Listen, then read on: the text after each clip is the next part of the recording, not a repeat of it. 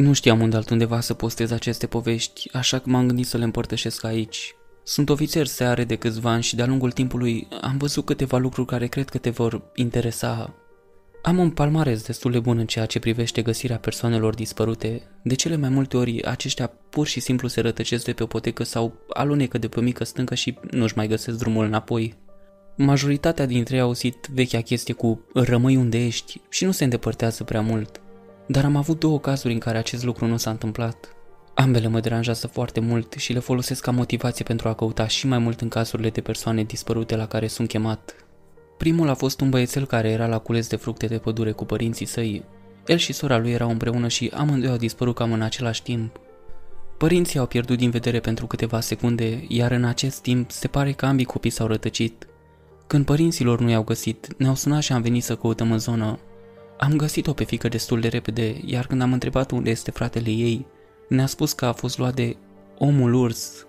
Ea a spus că acesta a dat fructe de pădure și a spus să stea liniștită și că a vrut să se joace cu fratele ei pentru o vreme. Ultima dată când l-a văzut pe fratele ei, acesta era călare pe umerii omului urs și părea foarte calm. Bineînțeles, primul nostru gând a fost răpirea, dar nu am găsit niciodată vreo urmă de altă ființă umană în acea zonă. De asemenea, fetița a insistat asupra faptului că nu era un om normal, ci că era înalt și acoperit de păr, ca un urs, și că avea o față ciudată. Am căutat în acea zonă săptămâni întregi, a fost unul dintre cele mai lungi apeluri la care am participat vreodată, dar nu am găsit nicio urmă a acelui copil. Celălalt caz a fost al unei tinere care se afla în drumeție cu mama și bunicul ei.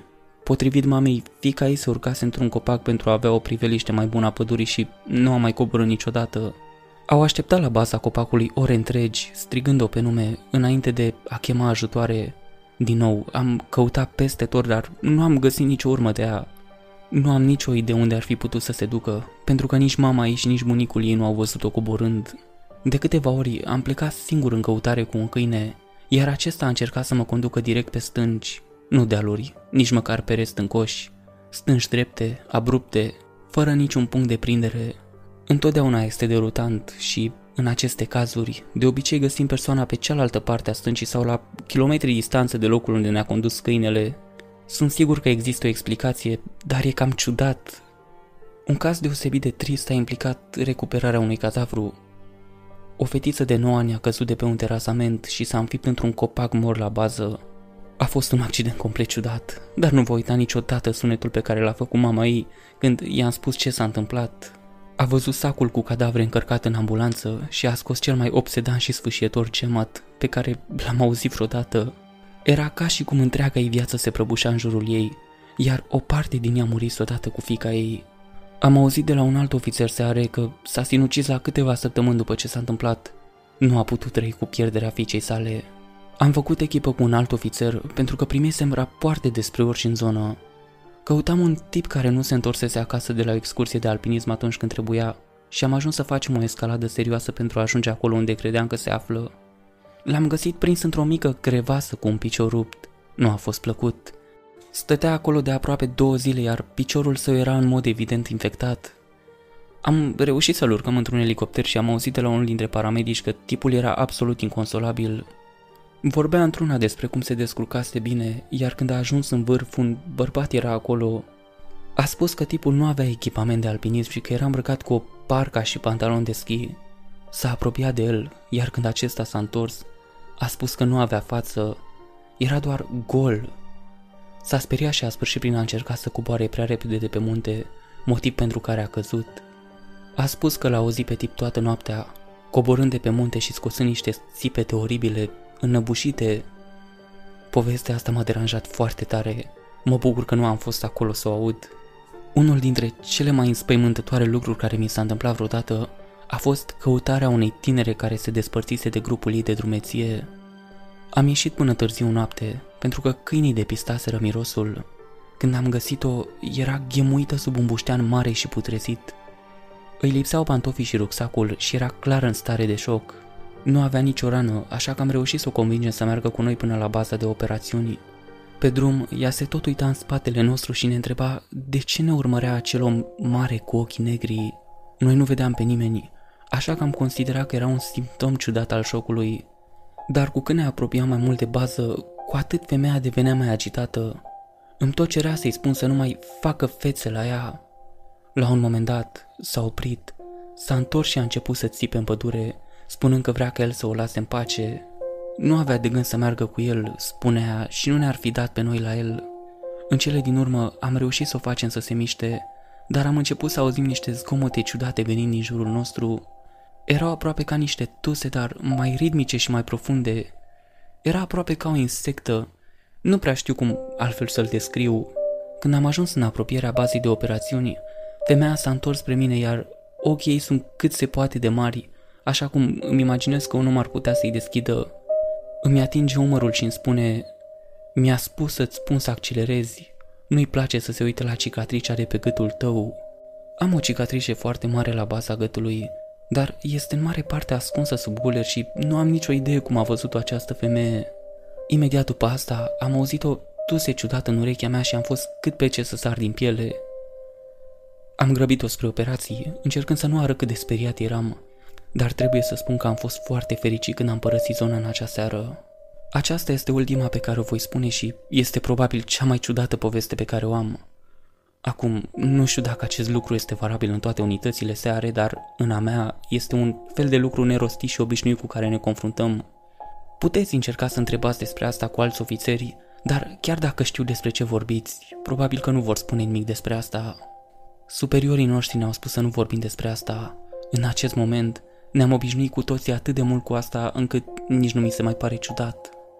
În aproape toate cazurile în care ne aflăm foarte departe în sălbăticie, vorbesc de 30 sau 40 de mile, la un moment dat vom găsi o scară în mijlocul pădurii. Este aproape ca și cum ai luat scările din casa ta, le-ai tăia și le-ai pune în pădure.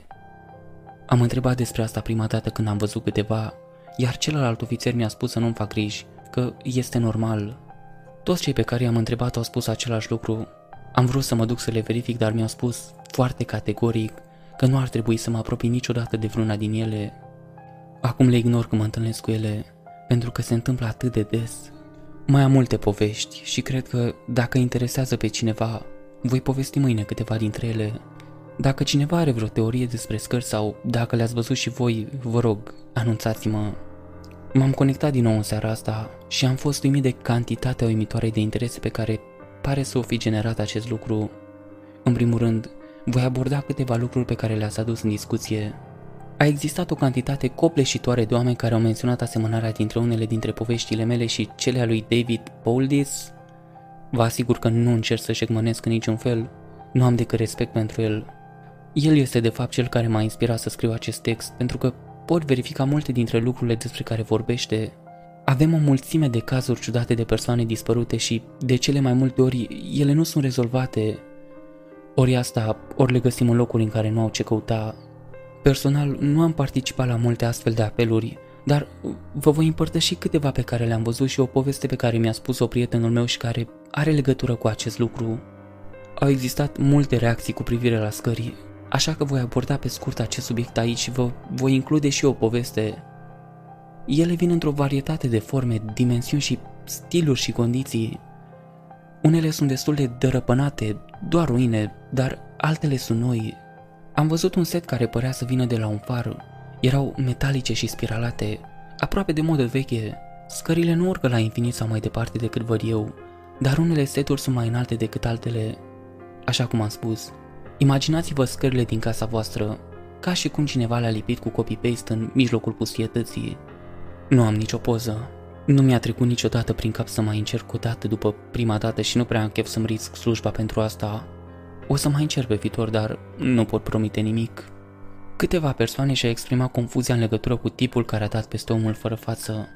Ca să clarificăm, când albinistul a urcat și a ajuns în vârf, a văzut un alt bărbat îmbrăcat în parca și pantalon de schi.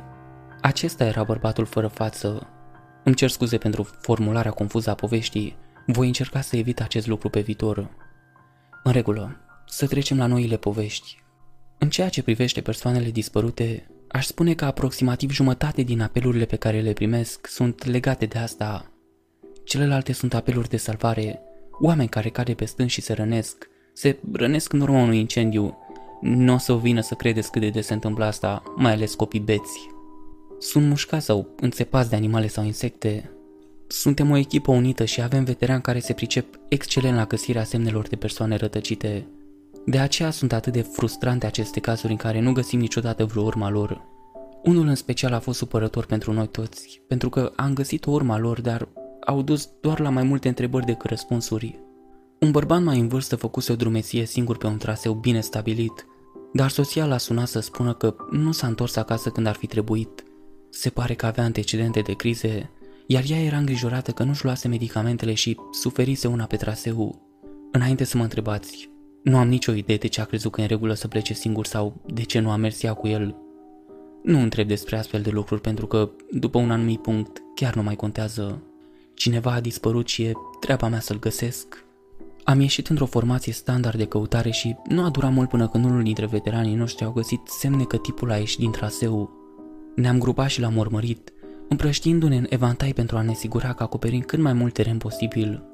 Dintr-o dată, un apel vine prin radio spunându-ne să ne întoarcem cu toții la locația veteranilor, iar noi venim imediat. Deoarece acest lucru înseamnă de obicei că persoana dispărută este rănită și avem nevoie de o echipă completă pentru a ajuta să o scoatem în siguranță. Ne reîntâlnim, iar veterinarul stătea la baza unui copac, cu mâinile pe părțile laterale ale capului. Îl întreb pe amicul meu ce se întâmplă, iar el mi-arată cu degetul în sus, spre ramurile acestui copac. Era un baston de mers pe jos atârnând de o creangă la cel puțin 30 de metri de pământ. Mica curea de pe mâner a fost împășurată în jurul ramurii și atârna pur și simplu acolo. Tipul nu avea cum să-l fi aruncat atât de sus și nu vedem niciun alt semn care ar mai fi fost în zonă. Strigăm spre copac, dar e evident că nu e nimeni în el. Rămânem cu toți cu o durere mare de cap. Îl căutăm în continuare pe tip, dar nu-l găsim niciodată. Ne-am scos și câinii, dar i-au pierdut mirosul cu mult înainte de copac. În cele din urmă, căutările sunt anulate pentru că există alte apeluri la care trebuie să participăm și, după un anumit punct, nu mai putem face prea multe. Soția tipului ne-a sunat în fiecare zi de câteva luni după aceea, întrebându-ne dacă am găsit soțul și a fost sfâșietor să auzim de fiecare dată, tot mai deznăjduită. Nu știu sigur de ce acest apel în special a fost atât de supărător, dar cred că a fost pur și simplu din cauza improbabilității sale. Asta și întrebările care au fost ridicate. Cum naiba ajunsese bastonul acestui tip acolo? L-a omorât cineva și l-a aruncat acolo ca pe un trofeu ciudat. Am făcut tot ce am putut să-l găsim, dar a fost aproape ca o bagiocură. Încă mai vorbim despre asta din când în când. Copiii dispăruți sunt cei mai sfârșitori. Nu contează în ce circunstanțe dispar, nu este niciodată ușor și întotdeauna, întotdeauna ne temem de cei pe care îi găsim decedați. Nu este ceva obișnuit, dar se întâmplă. David Poldis vorbește mult despre copiii pe care echipele searei găsesc în locuri în care nu ar trebui să fie sau nu ar putea fi. Pot spune sincer că am auzit despre astfel de lucruri mai mult decât am văzut, dar voi împărtăși unul dintre cele la care mă gândesc mai mult și la care am fost martor personal. O mamă și cei trei copii ai erau la un picnic într-o zonă a parcului care are un mic lac. Unul are șase ani, unul are cinci ani, iar celălalt are aproximativ trei ani. Ea îi supraveghează foarte atent pe toți și, potrivit spuselor ei, nu îi scapă din ochi în niciun moment. Nu am mai văzut pe nimeni altcineva în zonă, ceea ce este important. Ea le împachetează lucrurile și încep să se întoarcă în parcare. Acum, acest lac se află la doar 3 km în pădure și este pe o potecă foarte clar stabilită. Este aproape imposibil să te rătăcești ajungând de la parcare la el, dacă nu te abați în mod deliberat de la traseu ca un imbecil. Copiii ei merg în fața ei, când aude ceea ce pare a fi cineva care vine pe cărarea din spatele ei. Se întoarce, iar în cele aproximativ 4 secunde în care nu se uită, fiul ei de 5 ani dispare. Își închipuie că a ieșit de pe potecă să facă pipi sau ceva de genul ăsta și îi întreabă pe ceilalți doi copii unde s-a dus. Amândoi îi spun că un om mare cu o față înfricoșătoare a ieșit din pădure de lângă ei și l-a luat de mână pe copil și l-a dus în copaci. Cei doi copii rămași nu par supărați. De fapt, ea spune mai târziu că îi se pare că au fost drogați. Sunt cam amețiți și confuzi. Așa că, bineînțeles, ea se sperie și începe să-și caute frenetic copilul în zonă. Îi strigă numele și, la un moment dat, spune că îi se pare că l-a auzit răspunzându-i. Acum, evident, nu poate să fugă orbește în bădure, îi are pe ceilalți doi copii. A sunat la poliție, iar ei ne-au trimis imediat. Am răspuns și am început să-l căutăm. Pe parcursul acestei căutări care se întinde pe kilometri întregi, nu găsim nicio urmă a copilului. Câinii nu pot detecta niciun miros și nu găsim nicio haină sau tufișuri rupte sau orice altceva care ar putea indica prezența unui copil acolo. Bineînțeles, există suspiciuni în privința mamei pentru o vreme, dar este destul de clar că este complet distrusă de toată povestea. L-am căutat pe acest copil timp de săptămâni întregi cu ajutorul multor voluntari, dar în cele din urmă, căutările se termină și trebuie să mergem mai departe. Totuși, voluntarii continuă să caute și, într-o zi, primim un apel la radio care ne anunță că a fost găsit un cadavru și că trebuie recuperat. Ni se spune locația și niciunuia dintre noi nu-i vine să creadă. Ne gândim că trebuie să fie vorba de un alt copil, dar mergem acolo, la aproximativ 15 mile de locul unde a dispărut și, cu siguranță, găsim cadavrul copilului pe care îl căutam. De când l-am găsit, am încercat să-mi dau seama cum a ajuns acest copil unde a ajuns, dar nu am găsit niciodată un răspuns. Un voluntar se afla din întâmplare în zonă pentru că s-a gândit că ar putea să-l caute în locuri unde nimeni altcineva nu s-ar fi gândit să caute, în eventualitatea că trupul ar fi fost aruncat. Ajunge la baza unei pante înalte și stâncoase și la jumătatea drumului vede ceva. Se uită prin binoclu și, cu siguranță, este corpul unui băiețel băgat într-o mică deschidere în stâncă. Recunoaște culoarea cămășii copilului, așa că știe imediat că este vorba de băiatul dispărut. Atunci a anunțat și am fost trimiși la fața locului. Ne-a luat aproape o oră să coborâm trupul lui și niciunuia dintre noi nu-i venea să creadă ce vedeam. Nu numai că puștiul era la 15 mile de locul de unde a plecat, dar nu era posibil să fie ajuns acolo sus de unul singur. Această pantă este înșelătoare și este greu chiar și pentru noi, cu echipamentul nostru de albinism. Un băiat de 5 ani nu avea cum să ajungă acolo sus. Nu numai asta, dar copilul nu are nici măcar o zgârietură pe el. Nu mai are pantofi, dar picioarele nu sunt deteriorate sau murdare. Deci nu a fost râd de un animal până acolo și din câte ne putem da seama, nu e mort de mult timp. Era acolo de mai bine de o lună până în acel moment și părea să fie mort de doar cel mult o zi sau două.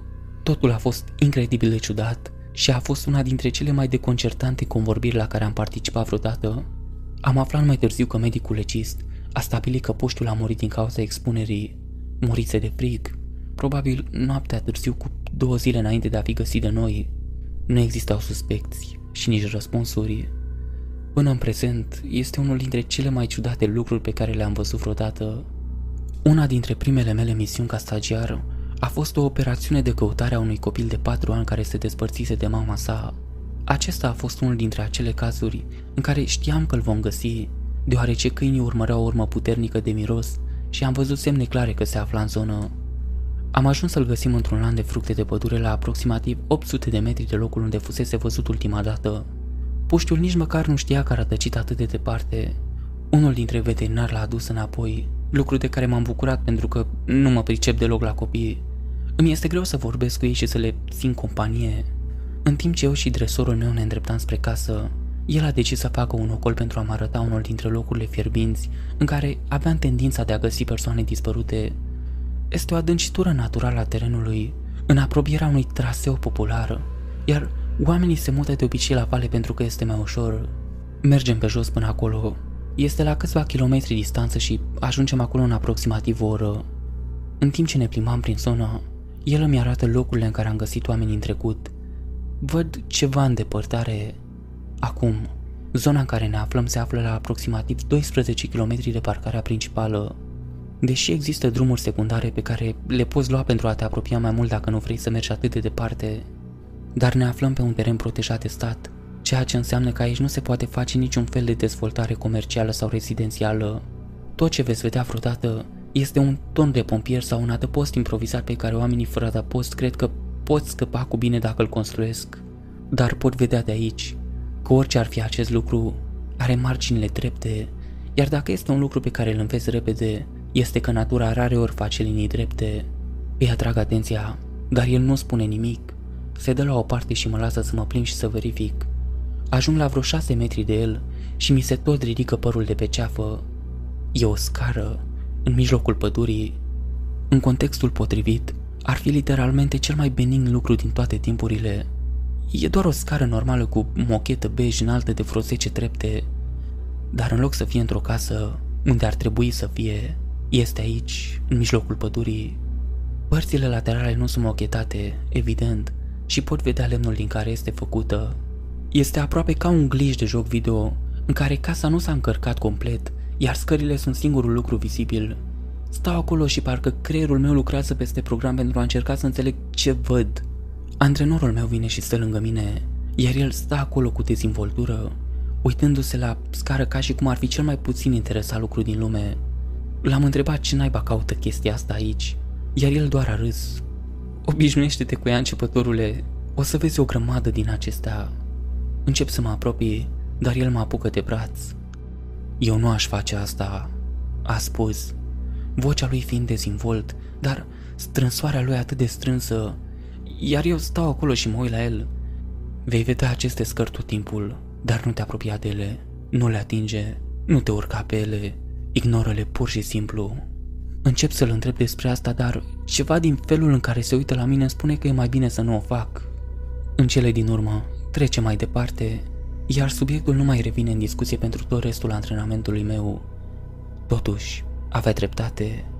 Aș spune că la fiecare cinci apeluri pe care le fac, ajung să alerg scării. Uneori sunt relativ aproape de traseu, poate pe o rază de 3 sau 4 km, alteori sunt la 20-30 de mile departare, literalmente în mijlocul pustietății și le găsesc doar în timpul celor mai ample căutări sau în weekendurile de antrenament.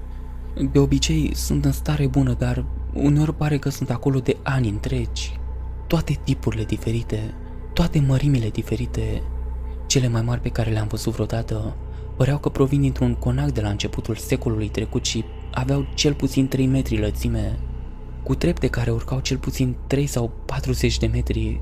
Am încercat să vorbesc despre asta cu oamenii, dar ei îmi dau același răspuns ca și antrenorul meu. Este normal, nu-ți face griji, nu e mare lucru, doar nu te apropia de ele și nu urca pe ele. Când cursanții mă întreabă acum despre asta, le dau același răspuns. Nu prea știu ce altceva să le spun. Chiar sper că într-o zi să primesc un răspuns mai bun, dar încă nu s-a întâmplat. Aceasta este o altă poveste mai puțin înfricoșătoare și mai mult tristă. Un tânăr a dispărut la sfârșitul iernii, când, în mod realist, nimeni nu ar trebui să meargă atât de departe pe trasee. Închidem multe dintre ele, dar unele rămân deschise tot timpul anului, cu excepția cazului în care este o cantitate mare de zăpadă. Am făcut o operațiune pentru el, dar aveam aproximativ 2 metri de zăpadă pe pământ. A fost un an cu zăpadă neobișnuit de abundentă și știam că nu era probabil să-l găsim până la primăvară, când a venit deschețul. Cu siguranță, când a venit primul deschis mare, un excursionist a raportat un cadavru la o mică distanță de traseul principal. L-am găsit la baza unui copac, într-o grămadă de zăpadă topită. Mi-am dat seama imediat ce se întâmplase și m-am speriat de moarte. Cei mai mulți dintre voi care schiați sau faceți snowboard sau petreceți ceva timp pe munte, probabil că ați ghicit și voi. Atunci când ninge, zăpada nu se adună la fel de gros în zonele de sub crengi. Se întâmplă cel mai des în cazul brazilor, pentru că aceștia au un fel de formă de umbrelă închisă, așa că ceea ce se obține în acest spațiu în jurul basei copacului, care este umplut cu un amestec de zăpadă afânată și pulverulentă, aer și crengi. Acestea se numesc puțuri de copac și nu sunt imediat evidente dacă nu știi ce cauți. Am pus panouri mari în centrul de primire, care anunță pe oameni cât de periculoase sunt, dar în fiecare an, când avem o cantitate neobișnuită de săpadă, cel puțin o persoană nu le citește sau nu ia în serios avertismentul, iar noi aflăm despre asta primăvara. Cea mai bună presupunere a mea este că acest tânăr făcea o drumeție și a obosit, sau poate a avut crampe de la mersul pe zăpata adâncă. S-a dus să se așeze la baza copacului, fără să știe că acolo era o fântână și a căzut în ea. A rămas blocat cu picioarele în sus, iar zăpada din jur s-a prăbușit în jurul lui, neputând să se elibereze, s-a sufocat. Se numește sufocare prin imersiune în zăpadă și nu se întâmplă de obicei decât în zăpada foarte adâncă, dar dacă rămâi blocat într-o poziție ciudată, așa cum a făcut acest tip, chiar și 2 metri de zăpadă pot fi letali. Ceea ce m-a speriat cel mai mult a fost să-mi imaginez cum trebuie să se fi zbătut, întors cu susul în jos în frig, nu a murit repede, Zăpada ar fi format o grămadă densă și grea deasupra lui și ar fi fost literalmente imposibil să iasă. Pe măsură ce ar fi fost tot mai greu să respire, ar fi știut ce se întâmplă. Nici măcar nu pot imagina la ce se gândea în ultimele sale clipe. Mulți dintre prietenii mei, mai puțin pasionați de activități în aer liber, vor să știe dacă l-am văzut vreodată pe omul capră în timp ce am fost în misiune. Din păcate, sau cred că din fericire, nu mi s-a întâmplat niciodată așa ceva. Cred că cel mai aproape a fost chestia cu omul cu ochii negri, dar nu am văzut nimic. Cu toate acestea, a fost un apel în care mi s-a întâmplat ceva asemănător, dar nu sunt sigur că sunt dispus să pun asta pe seama omului capră. Ni s-a raportat cu o femeie în vârstă, a leșinat de-a lungul unuia dintre trasee și a avut nevoie de ajutor pentru a se întoarce în zona principală. A mers până la ea, iar soțul ei era nebunit. Aleargă, mai bine zis, aleargă spre noi și ne spune că se află puțin mai departe de traseu, uitându-se la ceva, când soția lui a început să țipe în spatele lui, se întoarce la ea, iar ea era leșinată pe potecă. Am pus-o pe o targă și în timp ce o ducem la centrul de primire, își revine și începe să țipe din nou. Am liniștit-o și am întrebat-o ce s-a întâmplat. Nu mi-amintesc exact ce a spus, dar, în esență, ce s-a întâmplat a fost cam așa. Își aștepta soțul când a început să audă un sunet foarte ciudat. A spus că semăna cu un sunet de pisică, dar era cumva ciudat și nu-și putea da seama de ce. A mers un pic mai departe pentru a încerca să-l audă mai bine, iar acesta părea că se apropie. A spus că, cu cât se apropia mai mult, cu atât era mai neliniștită, până când, în cele din urmă, și-a dat seama că ceva era neregulă.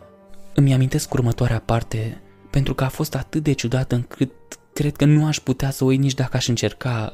Nu era o pisică, era un bărbat care spunea cuvântul miau, la nesfârșit, doar miau, miau, miau.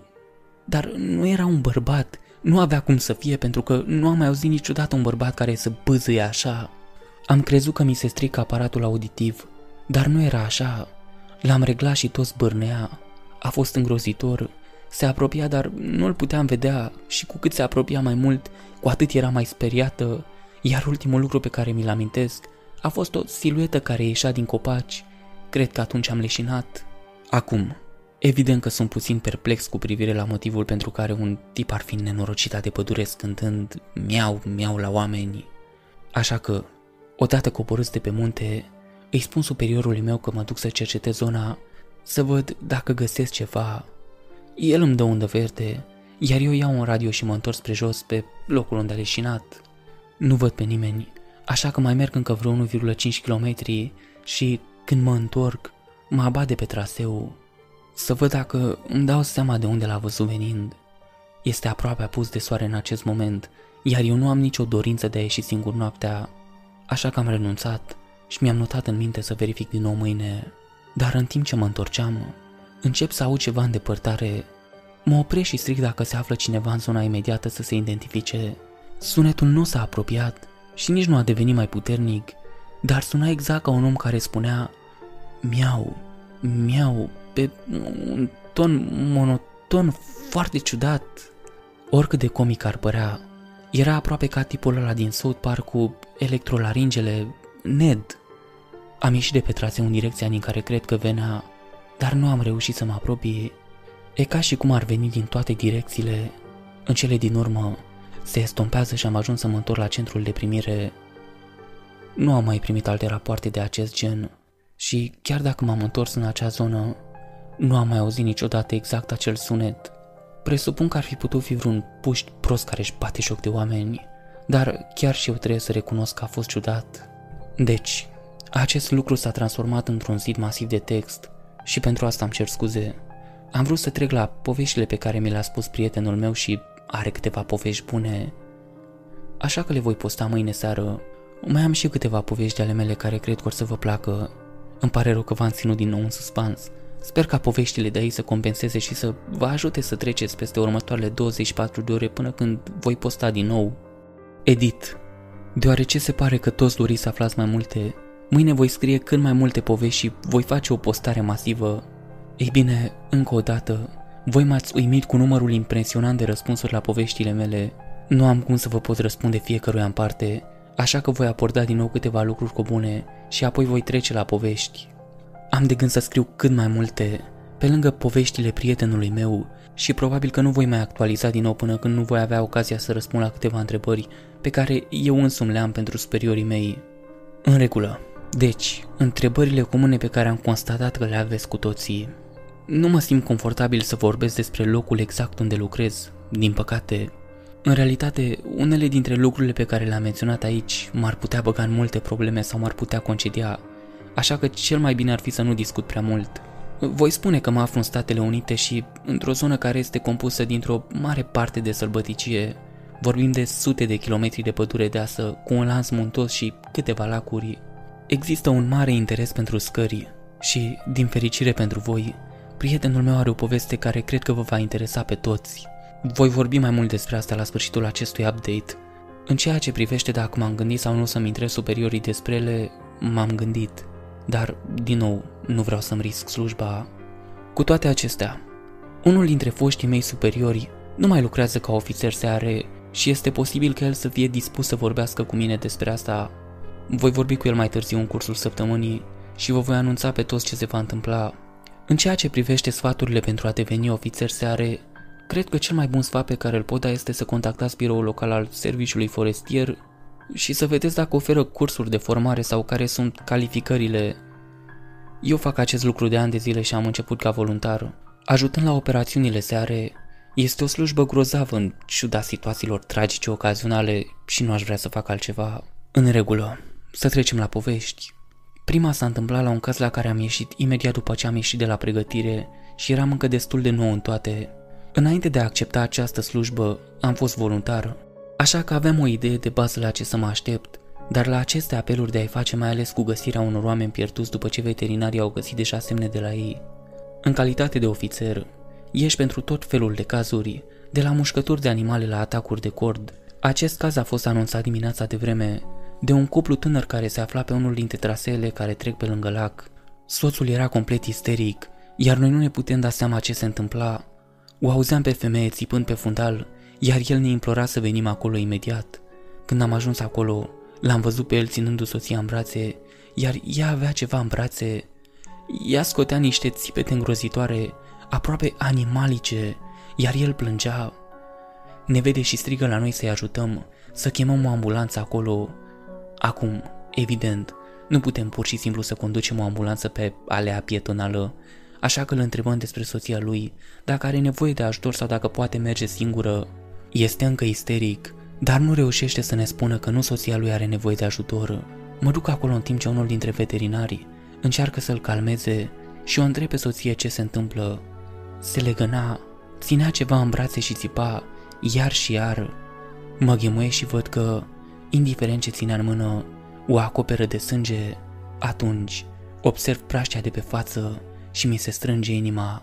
O rog să-mi spună ce se întâmplă și îi desfac ușor brațele ca să pot vedea ce ține. Este copilul ei, evident mort. Capul este înfipt într-o parte și este plin de zgârieturi. Am mai văzut cadavre și înainte, dar ceva în toată situația asta mă lovește puternic. Trebuie să-mi iau o secundă pentru a mă liniști. Mă ridic și mă duc să-l chem pe unul dintre ceilalți veterinari, care stătea în așteptare. Îi spun că este un copil mort, iar el mă bate pe umăr și îmi spune că se va ocupa el de asta. Ne-a luat mai bine de o oră să o convingem pe această femeie să ne lase să-i vedem copilul. De fiecare dată când încercam să-i luăm, ea își ieșea din mine și ne spunea că nu putem să o luăm, că va fi bine dacă o lăsăm în pace și o lăsăm să-l ajute. Dar, în cele din urmă, unul dintre veterinarii reușește să o calmeze și ea ne dă cadavrul. L-am dus înapoi în zona medicală, dar când au apărut paramedicii, ne-au spus că nu a existat nicio speranță de a salva copilul. Murise instantaneu din cauza traumatismelor la cap. Era bun prieten cu una dintre asistentele care i-a întâlnit la spital și mi-a povestit mai târziu ce s-a întâmplat. Se pare că cuplul se plimba cu copilul în hamac și s-a oprit pentru că acesta se agita. Tatăl a luat copilul în brațe și îl ținea în brațe uitându-se la o mică râpă de lângă drum. Mama vine să stea lângă el, dar sfârșește prin a călca pe o bucată de pământ și se împiedică. Ea cade peste tată, care îl scapă pe copil care ajunge să cadă de la vreo șase metri în jos, în această râpă mică pe stâncile de jos. Tatăl a coborât și l-a recuperat, dar acesta căzuse în cap și era mort când a ajuns acolo. Copilul avea doar 15 luni. A fost un accident complet ciudat, o serie de evenimente care s-au adunat în cel mai rău rezultat posibil. Probabil unul dintre cele mai groaznice apeluri la care am participat. Nu am văzut prea multe mușcături de animale în perioada în care am fost ofițer, mai ales pentru că nu sunt atât de multe animale care să vină prin zonă. Deși există urși în zonă, aceștia tind să stea destul de departe de oameni, iar aparițiile sunt foarte neobișnuite. Cele mai multe animale pe care le veți vedea sunt cele mici cum ar fi coioții, ratonii sau sconșii. Ceea ce vedem frecvent, însă, sunt elanii și lăsați-mă să vă spun, elanii sunt niște nenorociți urâți. Urmăresc orice, indiferent de motiv și Dumnezeu să te ajute dacă depui într-o femelă și puiul ei.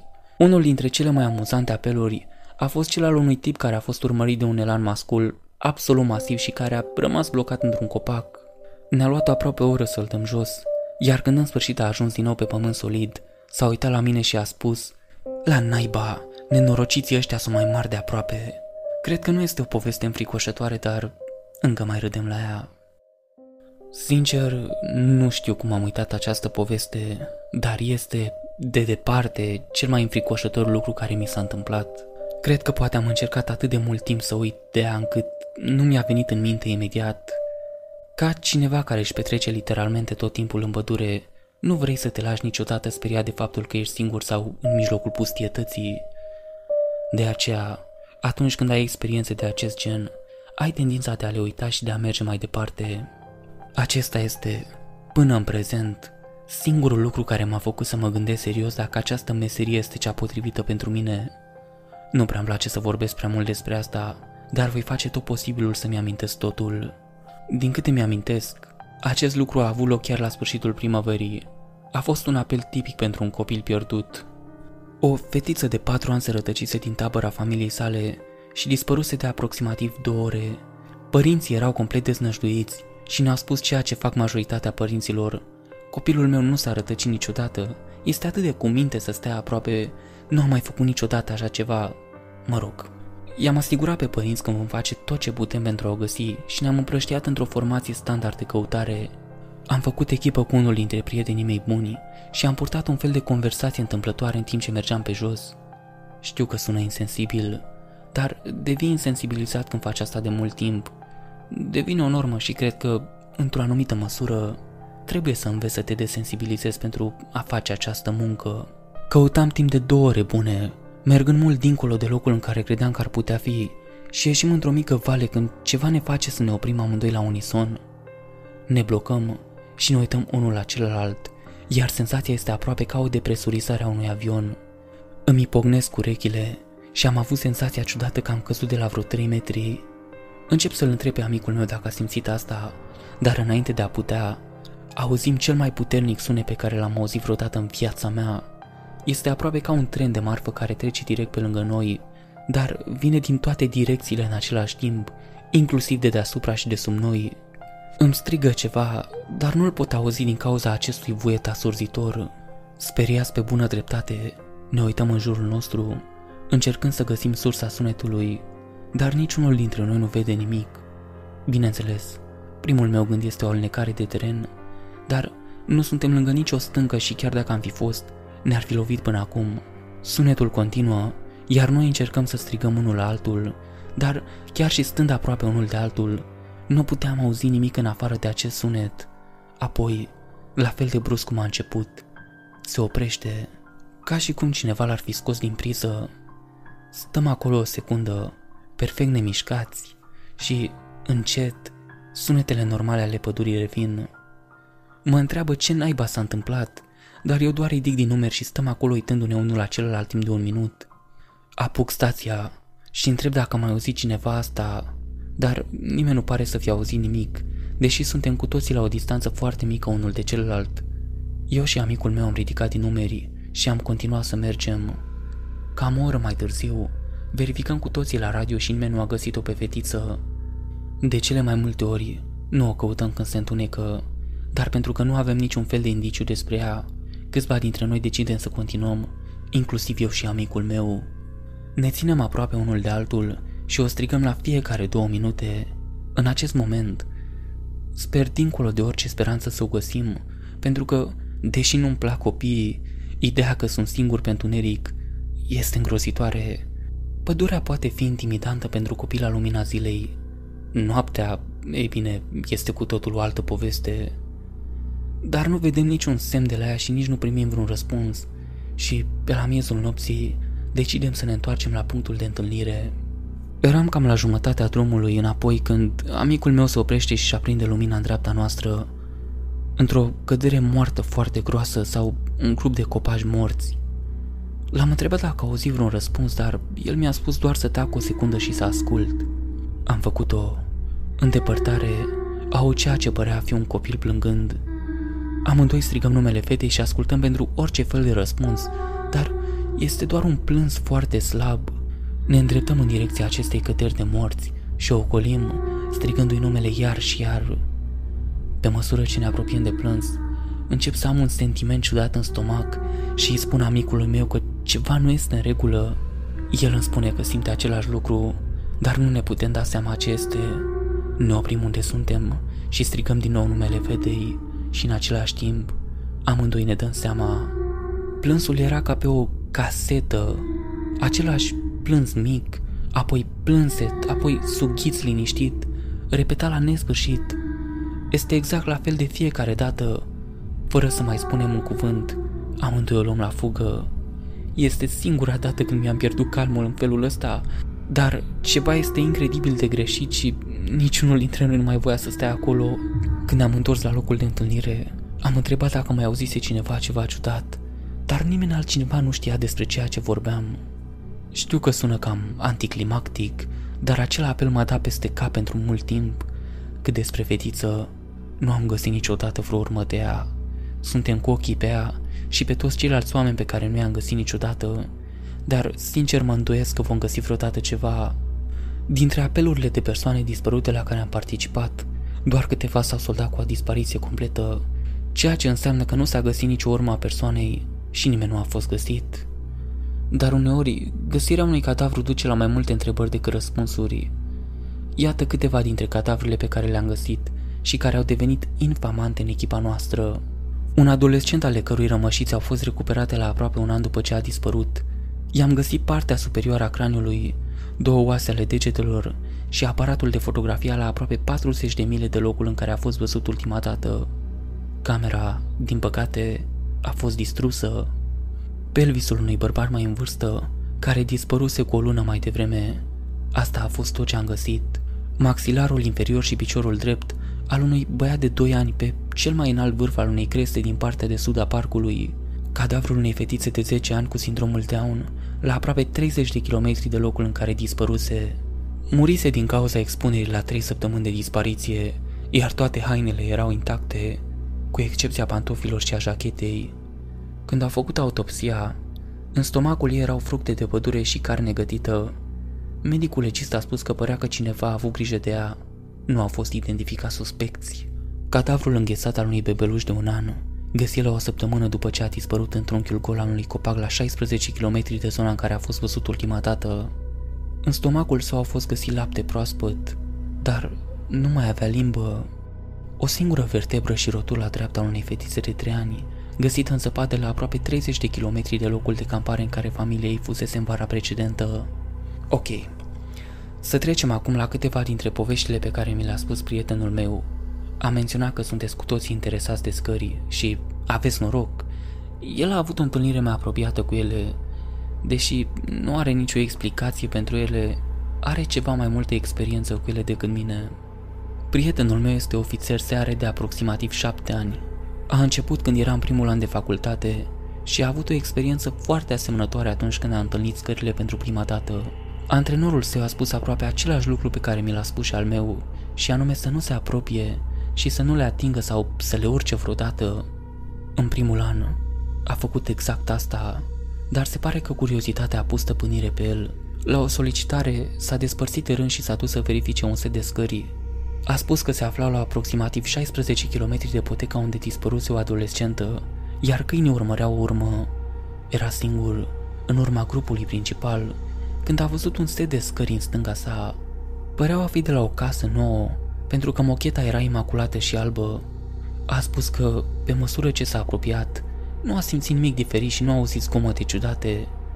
Se aștepta să se întâmple ceva, cum ar fi sângerări din urechi sau prăbușiri, dar a ajuns chiar lângă ele și nu a simțit nimic.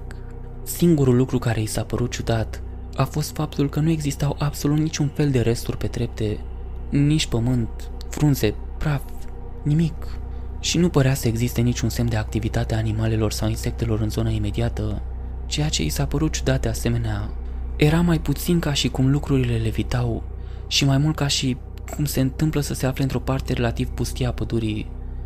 A atins scările și nu a simțit nimic în afară de acel fel de senzație lipicioasă pe care o ai de la un covor nou.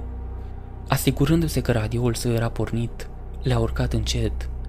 A spus că era înspăimântător, pentru că, după felul în care fusese răstigmatizați, nu era foarte sigur de ceea ce avea să-i se întâmple. A glumit că jumătate din el se aștepta să fie teleportat într-o altă dimensiune, iar cealaltă jumătate se uita după un OSN care să vină în picaj. Dar a ajuns în vârf fără prea multe evenimente și a rămas acolo uitându-se în jur. Dar, spunea el, cu cât stătea mai mult pe ultima treaptă, cu atât mai mult simțea că face ceva foarte, foarte greșit. A descris-o ca fiind sentimentul pe care le avea dacă te afla într-o parte a unei clădiri guvernamentale în care nu ai ce căuta, ca și cum cineva ar urma să vină să te aresteze sau să te împuște în ceafă în orice clipă.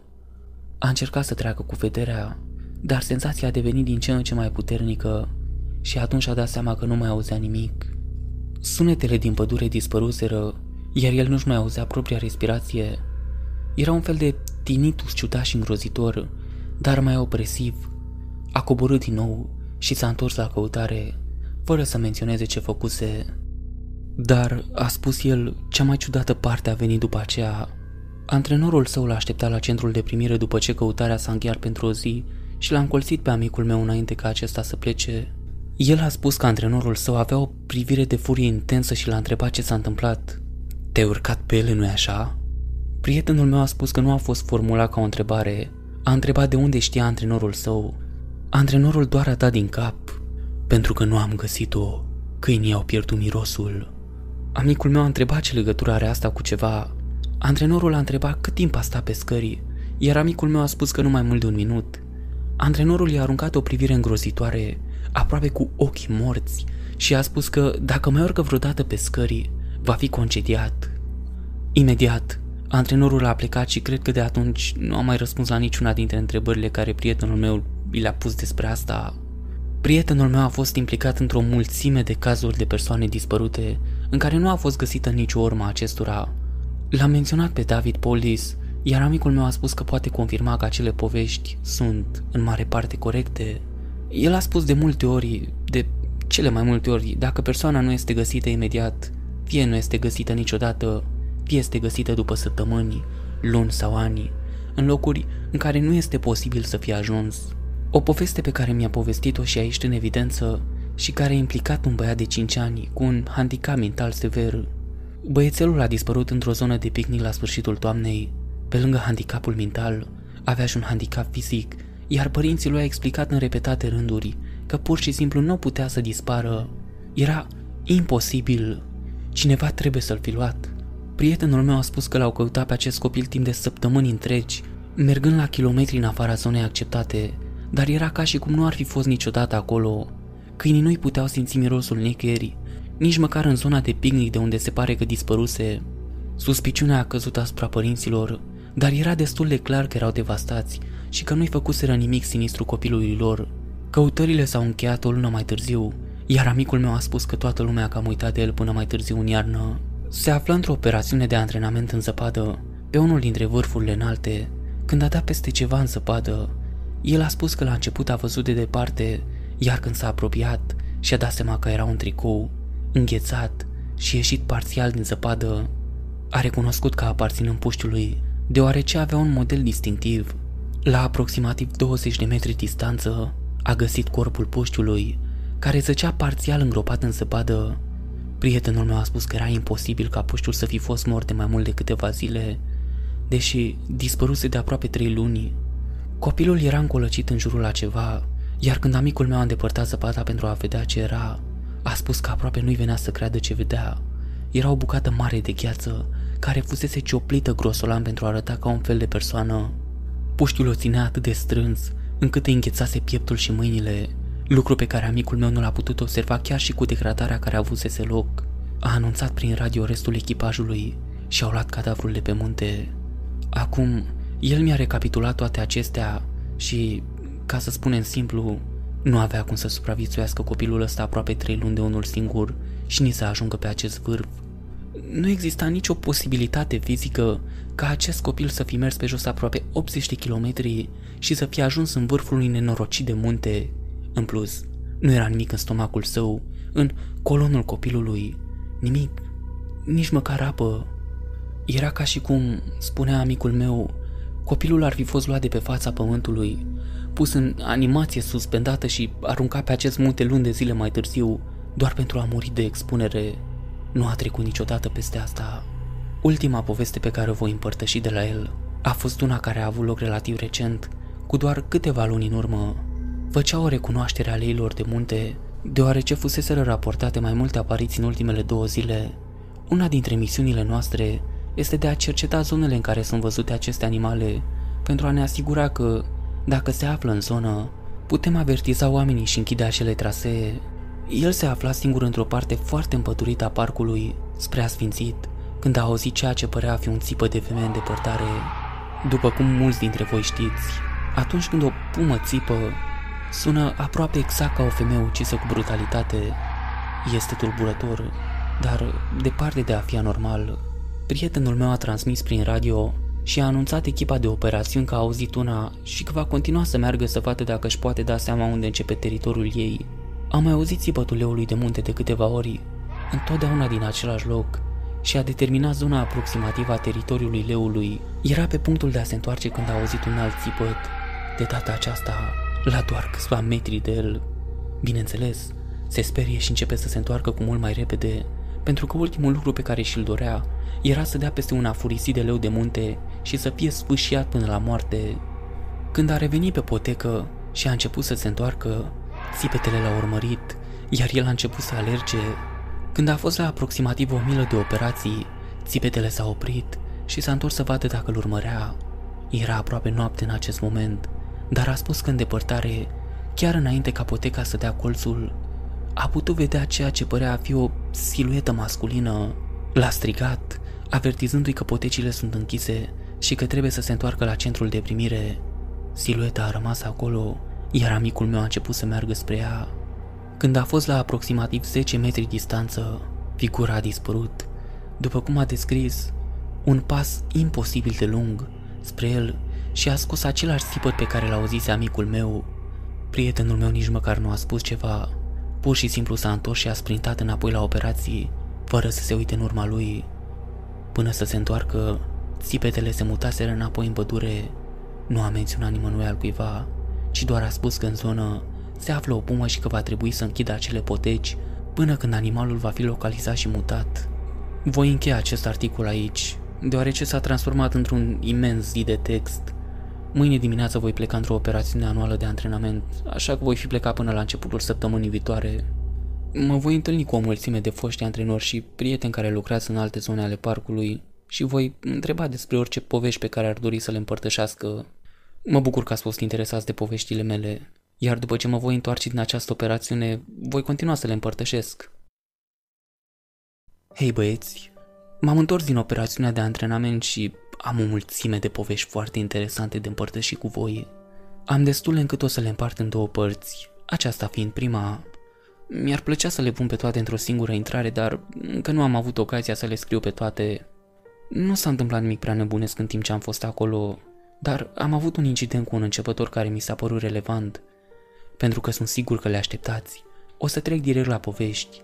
Voi atribui fiecare lot de povești persoanei care mi le-a spus.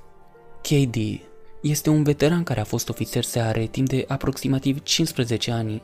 Este specializat în salvări de la munte, la mare altitudine și este considerată una dintre cele mai bune în domeniul ei.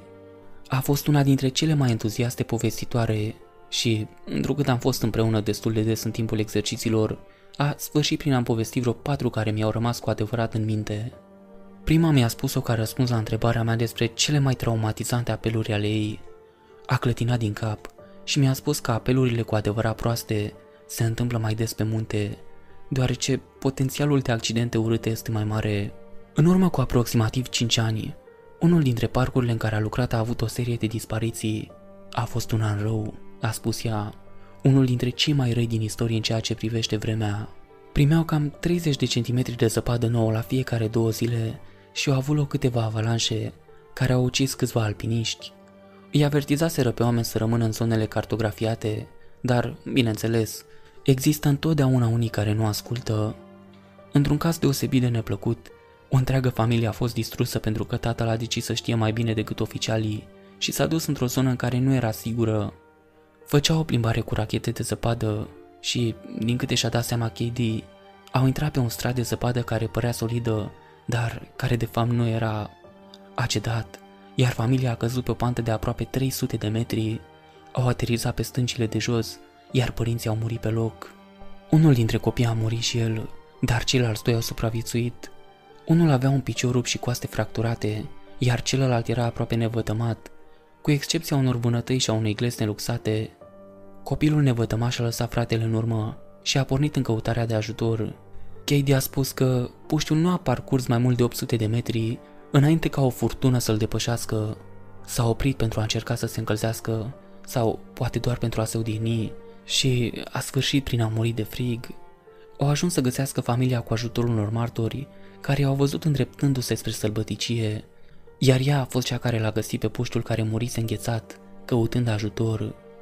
Ea a spus că începuse să ningă, doar atât cât să se întunece vederea pe distanțe lungi, dar nu suficient pentru a face căutarea imposibilă. A văzut o siluetă așezată în săpat în față și a ajuns la ea cât mai repede posibil. Ea a descris în detaliu cum, pe măsură ce se apropia, și-a dat seama mai întâi că era un copil, apoi că era decedat și, în al treilea rând, că înghețase într-una dintre cele mai jalnice poziții în care a găsit vreodată un cadavru. Copilul era așezat în poziție verticală, cu genunchii strânși la piept. Brațele erau încolocite în jurul lui, iar capul era îndesat în haină. Când a mutat haina pentru a se uita la fața lui, a văzut că murise plângând. Fața era răsucită, iar lacrimile înghețaseră pe obraj. Ea a spus că era dureros de evident că puștiul era îngrozit când a cedat hipotermiei și ca mamă i-a frânt inima. Mi-a spus în repetate rânduri că speră ca tatăl să ardă în iad în timp ce vorbim. Cealaltă poveste traumatizantă pe care mi-a spus-o și care mi-a rămas în minte a fost una care s-a întâmplat când era începătoare. Echipa ei a primit un raport despre un alpinist experimentat care nu se întorsese acasă în ziua precedentă. Soția lui era convinsă că se întâmplase ceva rău, pentru că el nu reușise niciodată să vină acasă la timp. Au pornit în căutarea lui și au fost nevoiți să escaladeze ceea ce părea a fi niște părți ale muntelui, foarte dificile din punct de vedere tehnic. Au ajuns într-o zonă relativ plată, iar Katie a început să vadă sânge în săpadă. Ea l-a urmat și pe măsură ce mergea, a început să vadă bucățele de țesut. Nu știa exact din ce parte a corpului provenea, dar cu cât o urmărea mai mult, cu atât mai multe erau. Urmează această urmă de sânge și țesuturi până la o zonă adăpostită sub o stâncă și îl găsește pe alpinist. Ea a spus că era atât de mult sânge, mai mult decât văzuse vreodată, era întins cu fața în jos, cu un braț întins în fața lui, ca și cum ar fi murit rându-se. S-a uitat mai atentă și a văzut că fusese parțial spintecat, de unde provenea țesutul. Tipul avea un târnăcop de gheață băgat în husa de la șold și era plin de sânge, bineînțeles. Nu vor ști niciodată cu exactitate ce s-a întâmplat, dar ea a spus că, din câte își poate da seama, asta s-a întâmplat. Tipul a încercat să urce în zona următoare și și-a folosit pioletul pentru a urca. Probabil că s-a lovit la un loc nefixat și a căzut. La coborâre, sau posibil când a aterizat, a fost împuns de un topor și a fost pintecat. Se târâse, smulgându-și bucăți din el pe măsură ce înainta și a murit sub stâncă. Ea nu este foarte deranjată de sânge, dar cred că câțiva dintre băieții care au venit să o ajute să scoată cadavrul au vomitat când l-au întors și o bună parte din intestinele lui s-au revărsat. I-a menționat că sunt interesat să aflu despre orice experiență pe care a avut-o cu oameni care au dispărut complet. Ochii s-au luminat și s-a aplicat spre mine. Vrei să auzi o întâmplare cu adevărat trăznet? M-a întrebat. Mi-a povestit că atunci când a început să lucreze, a existat un caz care a primit multă atenție mass media. O familie ieșise la cules de fructe de pădure într-o zonă a pădurii foarte aproape de intrarea în parc. Aveau doi băieței, ambii sub 5 ani, iar la un moment dat, în timpul zilei, unul dintre ei a dispărut. Se fac căutări masive și nu se găsește absolut nimic. Este un alt caz din acelea în care parcă copilul nu a fost niciodată acolo. Câinii stau jos și nu detectează nimic și nu se găsește nicio urma copilului. Căutările continuă timp de aproximativ două luni, dar în cele din urmă sunt anulate. Să trecem rapid la șase luni mai târziu. Familia se întoarce pentru a depune flori la un memorial care a fost amenajat acolo pentru copil. Îl aduc și pe celălalt fiu al lor.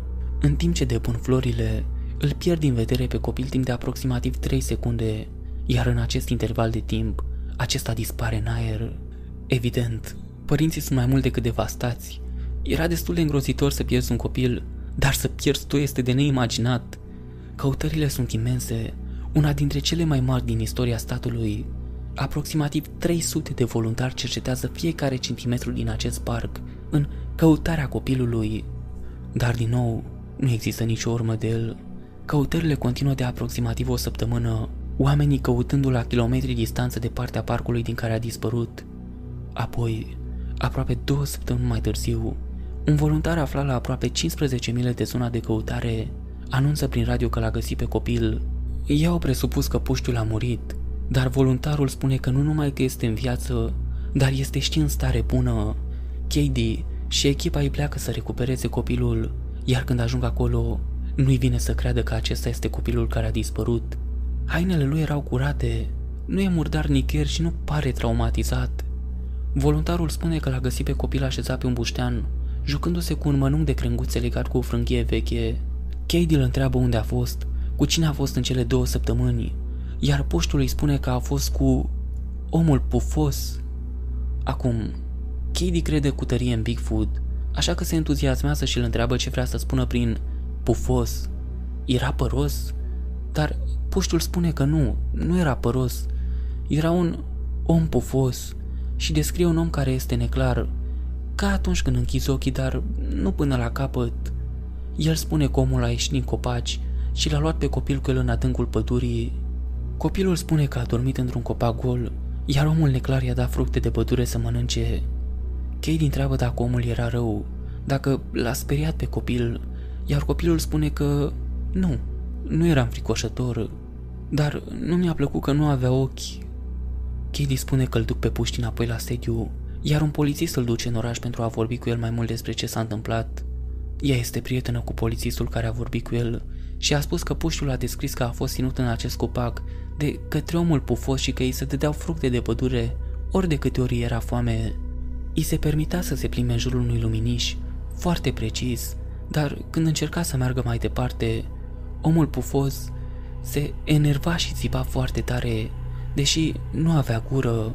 Când puștul se speria noaptea, omul pufos îl făcea să se lumineze mai tare și îi dădea mănunchiul de crenguțe. El a spus că omul pufos voia să-l păstreze, dar a trebuit să-i dea drumul pentru că puștiul nu era genul potrivit. Nu a putut sau nu a vrut să dea mai multe detalii despre asta. Polițiștii au rămas cam zgâriați în cap, iar căutarea fratelui său a fost reluată fără niciun rezultat.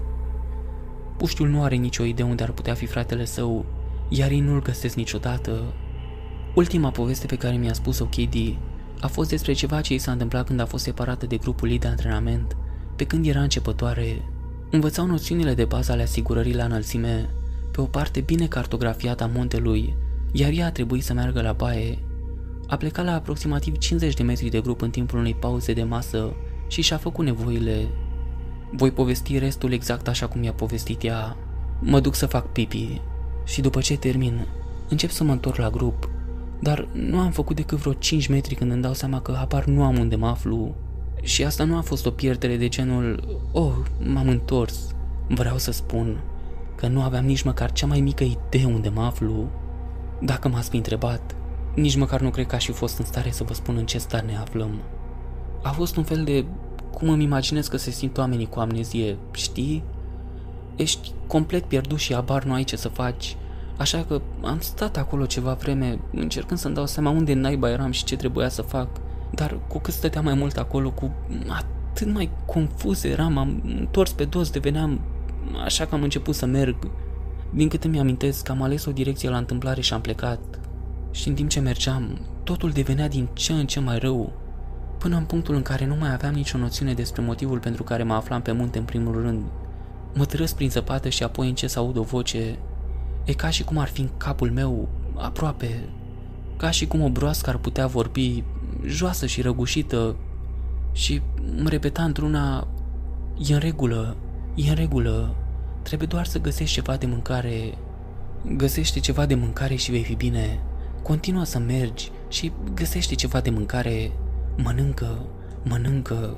Așa că am început să caut în jur orice aș putea mânca și jur pe Dumnezeu că nu m-am simțit niciodată atât de înfometat în toată viața mea. Nu mai aveam fund și cred că aș fi mâncat aproape orice mi-ai fi pus în față în acel moment. Nu aveam noțiunea timpului, așa că habar nu aveam cât timp am stat afară când aud o voce reală venind spre mine. Mă îndrept spre ea și îi văd pe unul dintre ceilalți seare care părea al naibii de îngrozit. A alergat spre mine, m-a întrebat dacă sunt bine și ce naiba caut aici. Și lucrul înfricoșător a fost că, în timp ce el alerga spre mine, mă văd cum îmi bag mâna în centură după cuțitul de vânătoare. Nici măcar nu mă gândeam la ce fac, dar mă gândeam că trebuie să mănânc. Dacă nu mănânc, nu voi mai fi niciodată bine, așa că trebuie să mănânc. Mă vede că fac asta și se retrage imediat. Țipă la mine să las cuțitul deoparte, că nu-mi va face rău, iar asta mă face să mă răzgândesc. Dintr-o dată, știu exact unde mă aflu și pun cuțitul deoparte. Alerg la el și îl întreb de cât timp am fost plecată, crezând că îmi va spune că am fost plecată de o jumătate de oră sau cam așa ceva. Dar el îmi spune că am fost plecată de două zile. Am trecut peste două vârfuri și am ajuns aproape de cealaltă parte a muntelui, iar dacă aș fi continuat să merg, aș fi ajuns să rătăcesc în vreo 300 de mile de sălbăticie. Nu m-ar fi găsit niciodată. Nu-i vine să creadă că nu sunt moartă și, bineînțeles, eu nu știu ce naiba să cred. Pentru mine nu a trecut deloc timpul.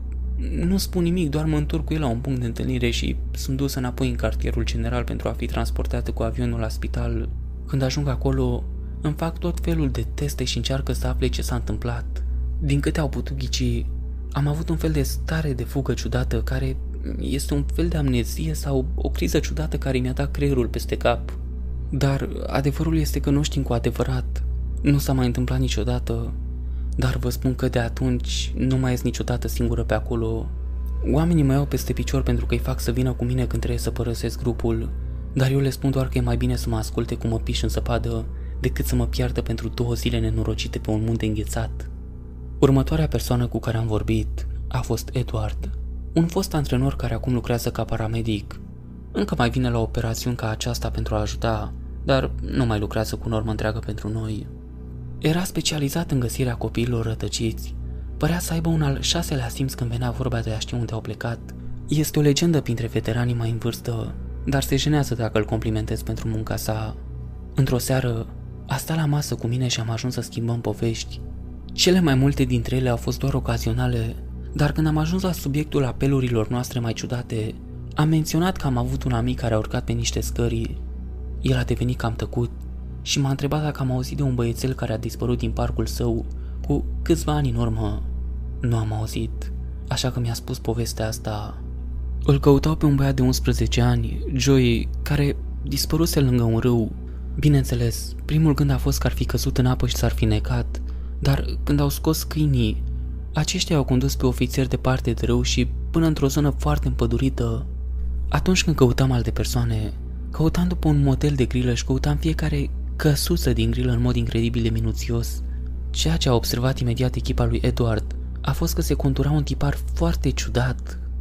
Câinii aflați în casete alternative captau mirosul lui Joey, dar îl pierdeau atunci când se suprapuneau cu altă casetă. Dacă vă gândiți la o tablă de șah, mirosul lui Joey era preluat în pătrate negre aleatorii, dar niciodată în cele roșii.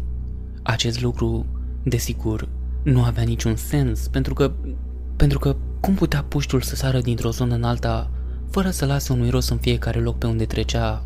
Edward și partenerul său trec într-o nouă căsuță din grilă, iar Edward observă un set de scări la aproximativ 50 de metri distanță. Îi spune partenerului său că trebuie să meargă să verifice lângă ea dar partenerul său refuză categoric. El îi spune lui Edward că și-a propus să nu se apropie niciodată de scările pe care le vede și că, deși poate fi o rutină, nu trebuie să pretindă că este normal. Îi spune lui Edward că va aștepta la vedere, în timp ce Edward verifică. Acesta spune că a fost iritat, doar că l-a simțit pe acel tip că e frică și nu a insistat pe subiect. M-am îndreptat spre scări, erau mici, un fel de scări ca niște scări de subsol.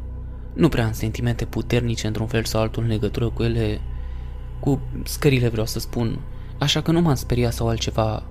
Cred că sunt ca toată lumea și prefer să nu mă gândesc prea mult la ele. Oricum, m-am apropiat și am văzut că era ceva întins pe ultima treaptă, cam încolăcit. Mi se scufundă inima, pentru că, bineînțeles, întotdeauna sper la ce e mai bun și eram încrezător că îl vom găsi pe acest copil în viață, pentru că dispăruse doar de câteva ore, dar am știut imediat că el era și că mi era mort. Era ghemuit într-o minge mică pe treaptă, ținându-se de burtă.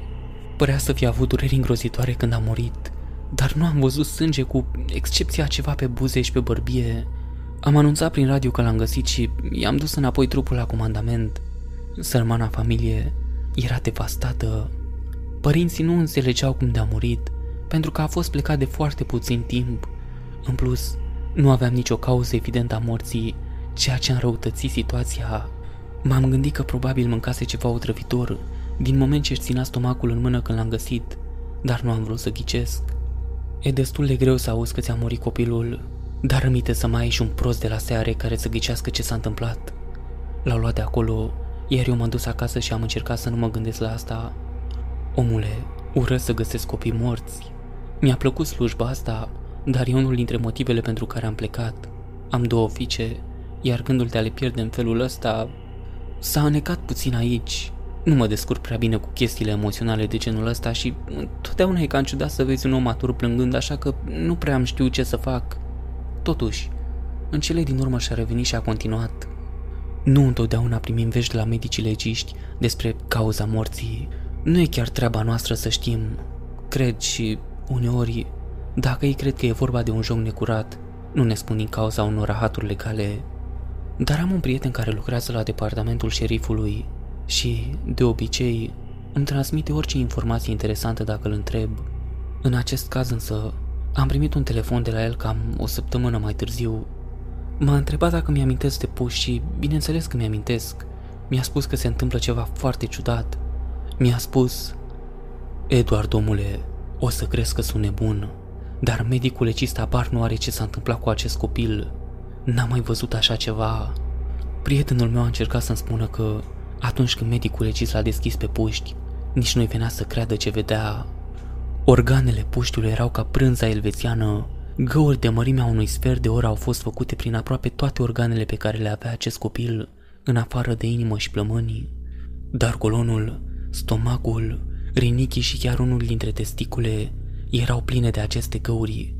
Prietenul meu a spus că medicul legist a descris situația ca și cum cineva ar fi luat o mașină de găurit și ar fi făcut găuri în toate părțile, atât de îngrijite erau. Dar puștiul nu avea nicio zgrietură pe el, nici o rană de intrare sau de ieșire. Cel mai aproape de așa ceva pe care îl văzuse cineva de acolo fusese un tip care se umpluse de alice acum un an sau cam așa ceva, în timp ce își curăța pușca. Nimeni nu știe ce ar fi putut cauza asta. Prietenul meu m-a întrebat dacă am auzit vreodată de așa ceva sau dacă am avut cazuri similare în trecut, dar eu nici măcar nu auzisem vreodată de așa ceva și am spus că nu aveam decât să-l ajut cu nimic. Din câte știu, medicul legist a stabilit cauza morții ca fiind ceva de genul hemoragie internă masivă, dar nimeni nu știe ce s-a întâmplat cu adevărat. Niciodată nu am putut să-l uit pe acel copil. Uneori am coșmaruri în legătură cu el. Nu-mi las copiii să meargă singuri în pădure, iar când mergem împreună, nu-i scap niciodată din ochi. Îmi plăcea la nebunie aici, dar cazul acela și alte câteva cazuri mi-au cam stricat totul. Cina s-a terminat, așa că am început să facem curaj să ne întoarcem la cabanele noastre. Înainte de a pleca pe drumuri separate, el și-a pus mâna pe umărul meu și m-a privit foarte atent. Mi-a spus că sunt lucruri rele aici, lucruri cărora nu le pasă dacă avem familii sau vieți, sau dacă putem gândi și simți. Mi-a spus să am grijă și a plecat. Nu am mai apucat să vorbesc cu el, dar povestea asta mi-a rămas în minte. printr-o pură coincidență, am ajuns să vorbesc cu un alt veterinar, PB, care lucrează în domeniul searei de câțiva ani de zile. Făceam echipă în timpul unui exercițiu de antrenament și discutam ocazional despre cum ne plăcea munca, ce fel de lucruri am văzut și altele asemenea. La un moment dat, am trecut pe lângă un set de scări vechi, deși acestea proveneau probabil de la un vechi punct de observare al incendiilor, având în vedere zona în care ne aflam. Am menționat oarecum întâmplător că eram curios în legătură cu scările și că mi-aș fi dorit să știu mai multe despre ele. El a devenit cam tăcut și părea că vrea să-mi spună ceva, dar nu era sigur dacă ar trebui să o facă. În cele din urmă, mi-a spus să-mi închid radioul. Evident, acesta era un lucru pe care nu ar trebui să-l facem niciodată. Niciodată. Dar am făcut-o, iar el a făcut la fel. Cu aproximativ șapte ani în urmă, îmi spunea el, era în misiune ca un... Cu aproximativ șapte ani în urmă, îmi spune el, era în misiune cu un începător. Se aflau într-o zonă a parcului care a avut o mulțime de rapoarte și evenimente ciudate, dispariții, povești despre lumini în pădure, zgomote ciudate, lucruri de genul ăsta. Începătorul era complet speriat, vorbea într-una despre lucruri în pădure. Potrivit lui PB, tipul nu se mai oprea din a vorbi despre omul capră. Nu se mai oprea. Omul capră încoace și omul capră încolo. În cele din urmă, i-am spus că sunt multe alte lucruri de care să se teamă aici, care sunt foarte reale și că ar fi bine să treacă peste chestia asta cu omul capră. Începătorul a vrut să știe despre ce fel de lucruri vorbeam, iar eu i-am spus doar să tacă și să plece. Am ajuns pe o mică creastă și am văzut o scară la vreo 10 metri în față. Începătorul s-a oprit în loc și a rămas acolo uitându-se la ele. I-am spus, vezi, de asta ar trebui să-ți fie frică. Începătorul mă întreabă ce naiba caută scările astea aici. Nu știu de ce. Eu mă deschid și spun adevărul. Sau ceea ce mi s-a spus că este adevărul. Aș fi putut avea multe probleme pentru că am făcut ceea ce am făcut și aș putea avea multe probleme pentru că ți-am repetat asta, dar tu ești un copil de treabă și vreau să nu te mai intereseze asta. Renunță cât ești în avantaj, așa că o să spun ce știu, cu condiția să nu sufli o vorbă despre asta la superiorii. I-am spus că nu voi spune niciun cuvânt, iar el verifică de două ori dacă radiourile noastre sunt închise. Când am început să lucrez, eram mai puțin secretoși în privința lor și altor lucruri care se întâmplă aici. Îi avertizam pe oamenii înainte de a fi angajați că se întâmplă lucruri ciudate. Cred că serviciul forestier s-a săturat să aibă o rată de rotație atât de mare și a vrut ca oamenii să știe în ce se bagă. Așa că au început să-i pună pe oameni să semneze aceste acorduri, prin care se angajau să nu spună presii ce vor vedea. Serviciul forestier nu voia să sperie oamenii, așa că ultimul lucru de care aveau nevoie era ca niște începători speria să fugă în presă cu povești despre fantome și scârbi întuite. Dar, în cele din urmă, au descoperit că acordurile nu erau necesare. Oamenii nu numai că nu voiau să vorbească despre ceea ce au văzut, dar nici nu voiau. De câteva ori, mass media a încercat să vorbească cu oamenii atunci când copiii sau excursioniștii dispăreau și nimeni nu scotea niciun cuvânt. Nu pot explica cu adevărat acest lucru. Cred că noi nu prea vrem să recunoaștem că ceva nu este în regulă. Asta e meseria noastră, să fim în pădure în fiecare zi nu avem voie să fim speriați, iar cea mai bună cale de a evita asta este să ne prefacem că totul este în regulă. Așa că îți voi spune tot ce îmi trece prin cap, iar după aceea nu mai vorbesc despre asta niciodată și mă aștept să nu mai aduci vorba despre asta în preajma mea niciodată. Scările au fost aici de când există parcurile. Avem înregistrări de zeci de ani în urmă care le descriu. Uneori oamenii urcă pe ele și nu se întâmplă nimic. Alteori... Uite, Chiar nu-mi place să vorbesc despre asta, dar uneori se întâmplă lucruri rele. Am văzut un tip căruia i s-a tăiat mâna când a ajuns pe ultima treaptă. A întins mâna să atingă o creangă de copac și s-a întâmplat atât de repede. Într-o secundă avea mâna acolo, iar în următoarea nu mai era. O rană complet curată. Nu i-am găsit mâna, iar tipul aproape a murit. Altă dată, o femeie a atins una dintre scări iar un vas de sânge din creierul ei a explodat. A explodat la propriu cap un palon de apă. S-a cam împiedicat și a venit la mine, iar tot ce a reușit să scoată a fost Cred că e ceva neregulă cu mine. A căzut ca un sac de făină, moartă înainte de a atinge pământul. Nu voi uita niciodată felul în care sângele ei s-a scurs în interiorul ochiului. Înainte de a muri, am văzut cum s-a înroșit. Am privit cum se întâmplă și nu am putut face nimic ca să ajut. Îi avertizam pe oameni să nu se apropie de ele, dar întotdeauna există cel puțin un idiot care o face și chiar dacă nu li se întâmplă nimic, întotdeauna se întâmplă ceva rău. Copiii dispar în timp ce noi suntem pe urmele lor. Cineva moare a doua zi, tăiat în două, într-o parte complet sigură a parcului. Nu știu de ce, dar întotdeauna se întâmplă ceva rău. Nu știu exact de ce sunt aici, dar nu contează. Sunt aici și dacă am fi deștepți, le-am spune noilor noștri ofițerii exact de ce sunt capabile. Am mai tăcut amândoi o vreme. Mi-era, mi-era teamă să vorbesc pentru că nu eram sigur că a terminat. Părea că mai vrea să spună ceva. În cele din urmă a vorbit din nou. Ai observat vreodată cum nu le poți găsi pe aceleași de două ori? Am dat din cap așteptând să continue, dar el a rămas tăcut mergând alături de mine și în cele din urmă a început o poveste despre cel mai mare cer pe care îl văzuse vreodată în parc. Nu am mai adus subiectul în discuție și nici nu l-am presat să mai povestească. A renunțat la operațiunea a doua zi. Se pare că a plecat înainte de răsăritul soarelui. A spus că era bolnav. Niciunul dintre noi nu a mai auzit de el de când a plecat. Mă voi opri aici pentru un moment. O să încerc să postez următoarea parte în zilele următoare, dar fiind sfârșit de vară, lucrurile sunt destul de ocupate aici. Mulțumesc pentru interesul constant. Chiar a trezit în mine această curiozitate pe care nu știam cum am. Îmi cer scuze pentru această actualizare scurtă. Lucrurile au luat-o puțin rasna pe aici și nu sunt sigur cât de des voi putea actualiza în continuare. Apreciez foarte mult tot sprijinul pe care mi l-ați oferit și, deși am doar câteva povești de împărtășit cu voi, voi fi interesat să văd ce credeți cu toții. Un pompier care ne ajuta la operațiunea de antrenament mi-a povestit despre un apel la care am mers. Se presupune că pentru a ajuta la salvarea unui copil dintr-un copac absolut masiv, mi-a spus că nu i-au dat detalii, doar că aveau nevoie de el să vină să ajute pentru că nu avea echipamentul adecvat. El fusese chemat special, pentru că acel lucru era atât de mare, încât cei de la seare nu se simțeau în siguranță cercând să se cațere pe el. Fusese tăietor de copaci înainte de a se alătura VFED, așa că a fost destul de ușor să-și ia vechiul echipament și să vină să ajute. A fost condus pe o distanță de aproximativ 3 km, iar echipa s-a întors la unul dintre cei mai mari copaci din zonă și a arătat spre sus. El a râs și l-a întrebat pe capitanul echipei cum a ajuns copilul acolo sus.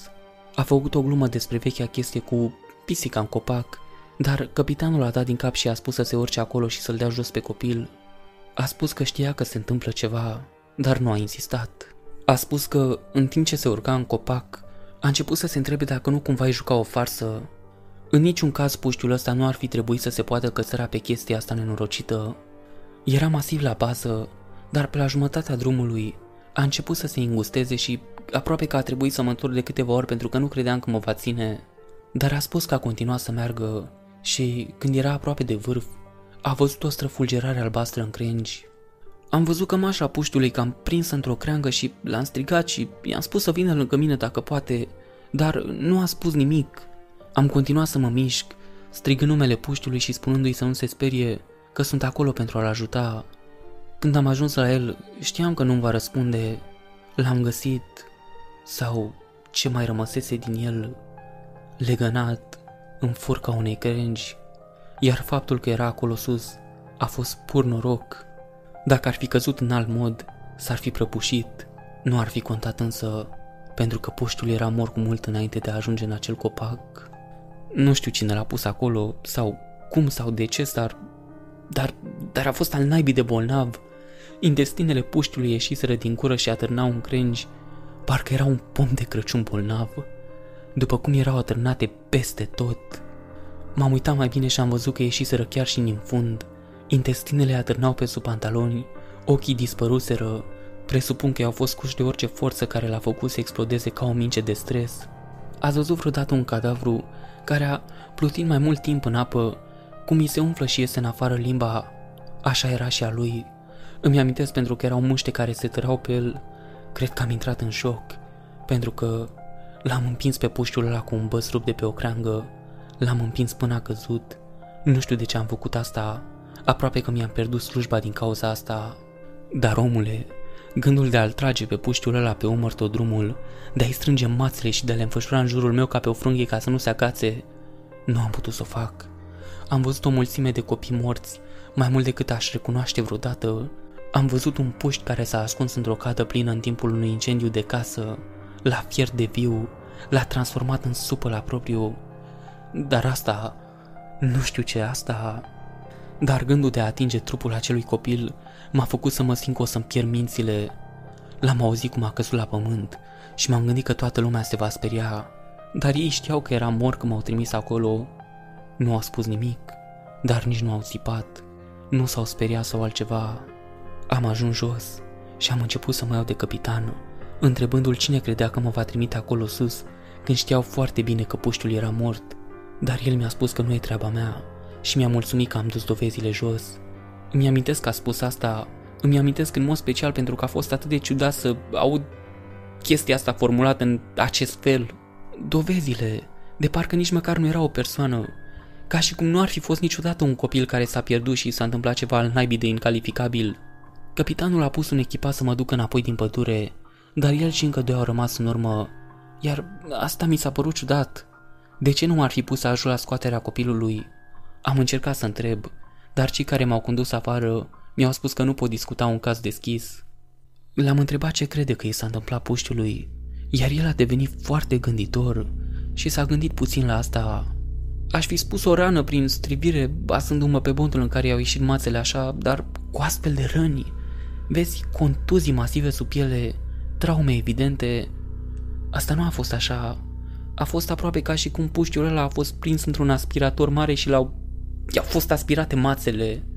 Dar chiar și așa, nu a fost nicio traumă, niciuna. Mă deranjează, omule, mă deranjează la culme.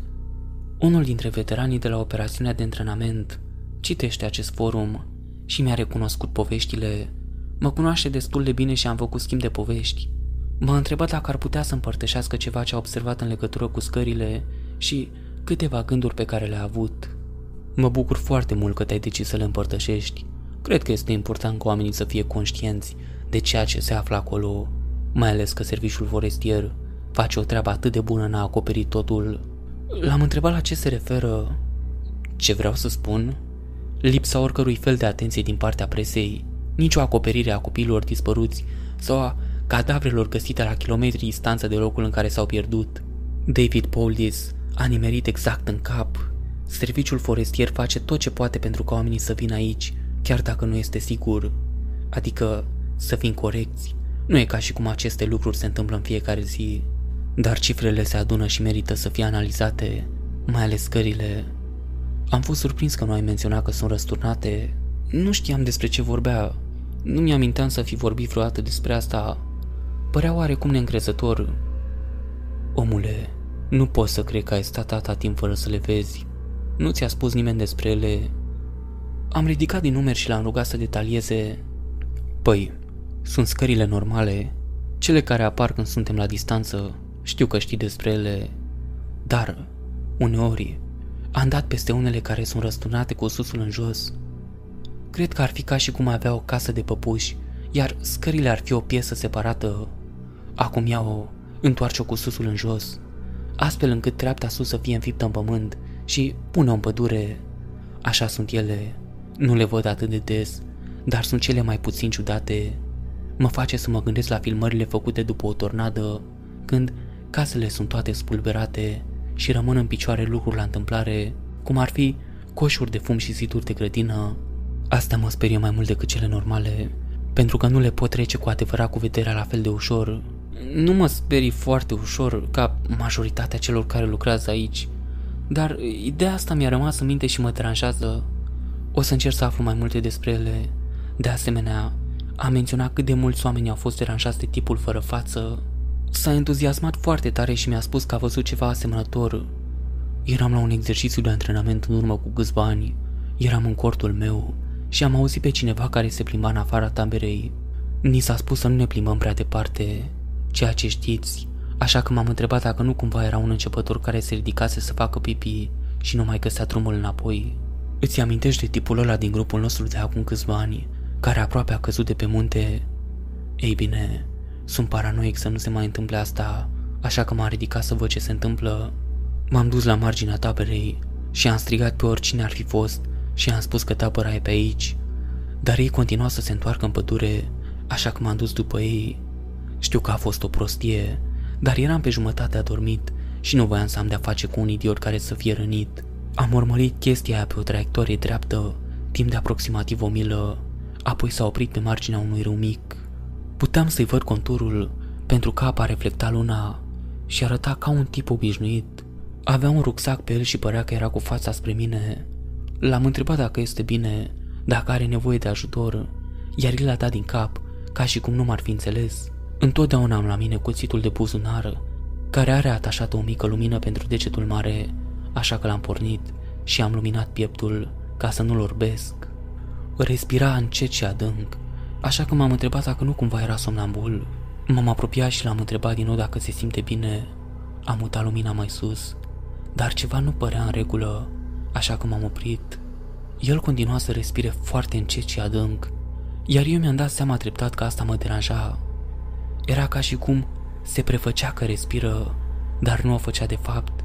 Respirația lui era prea uniformă și prea adâncă, iar toate mișcările lui erau exagerate, cum ar fi umerii care se ridicau și pieptul care se mișca.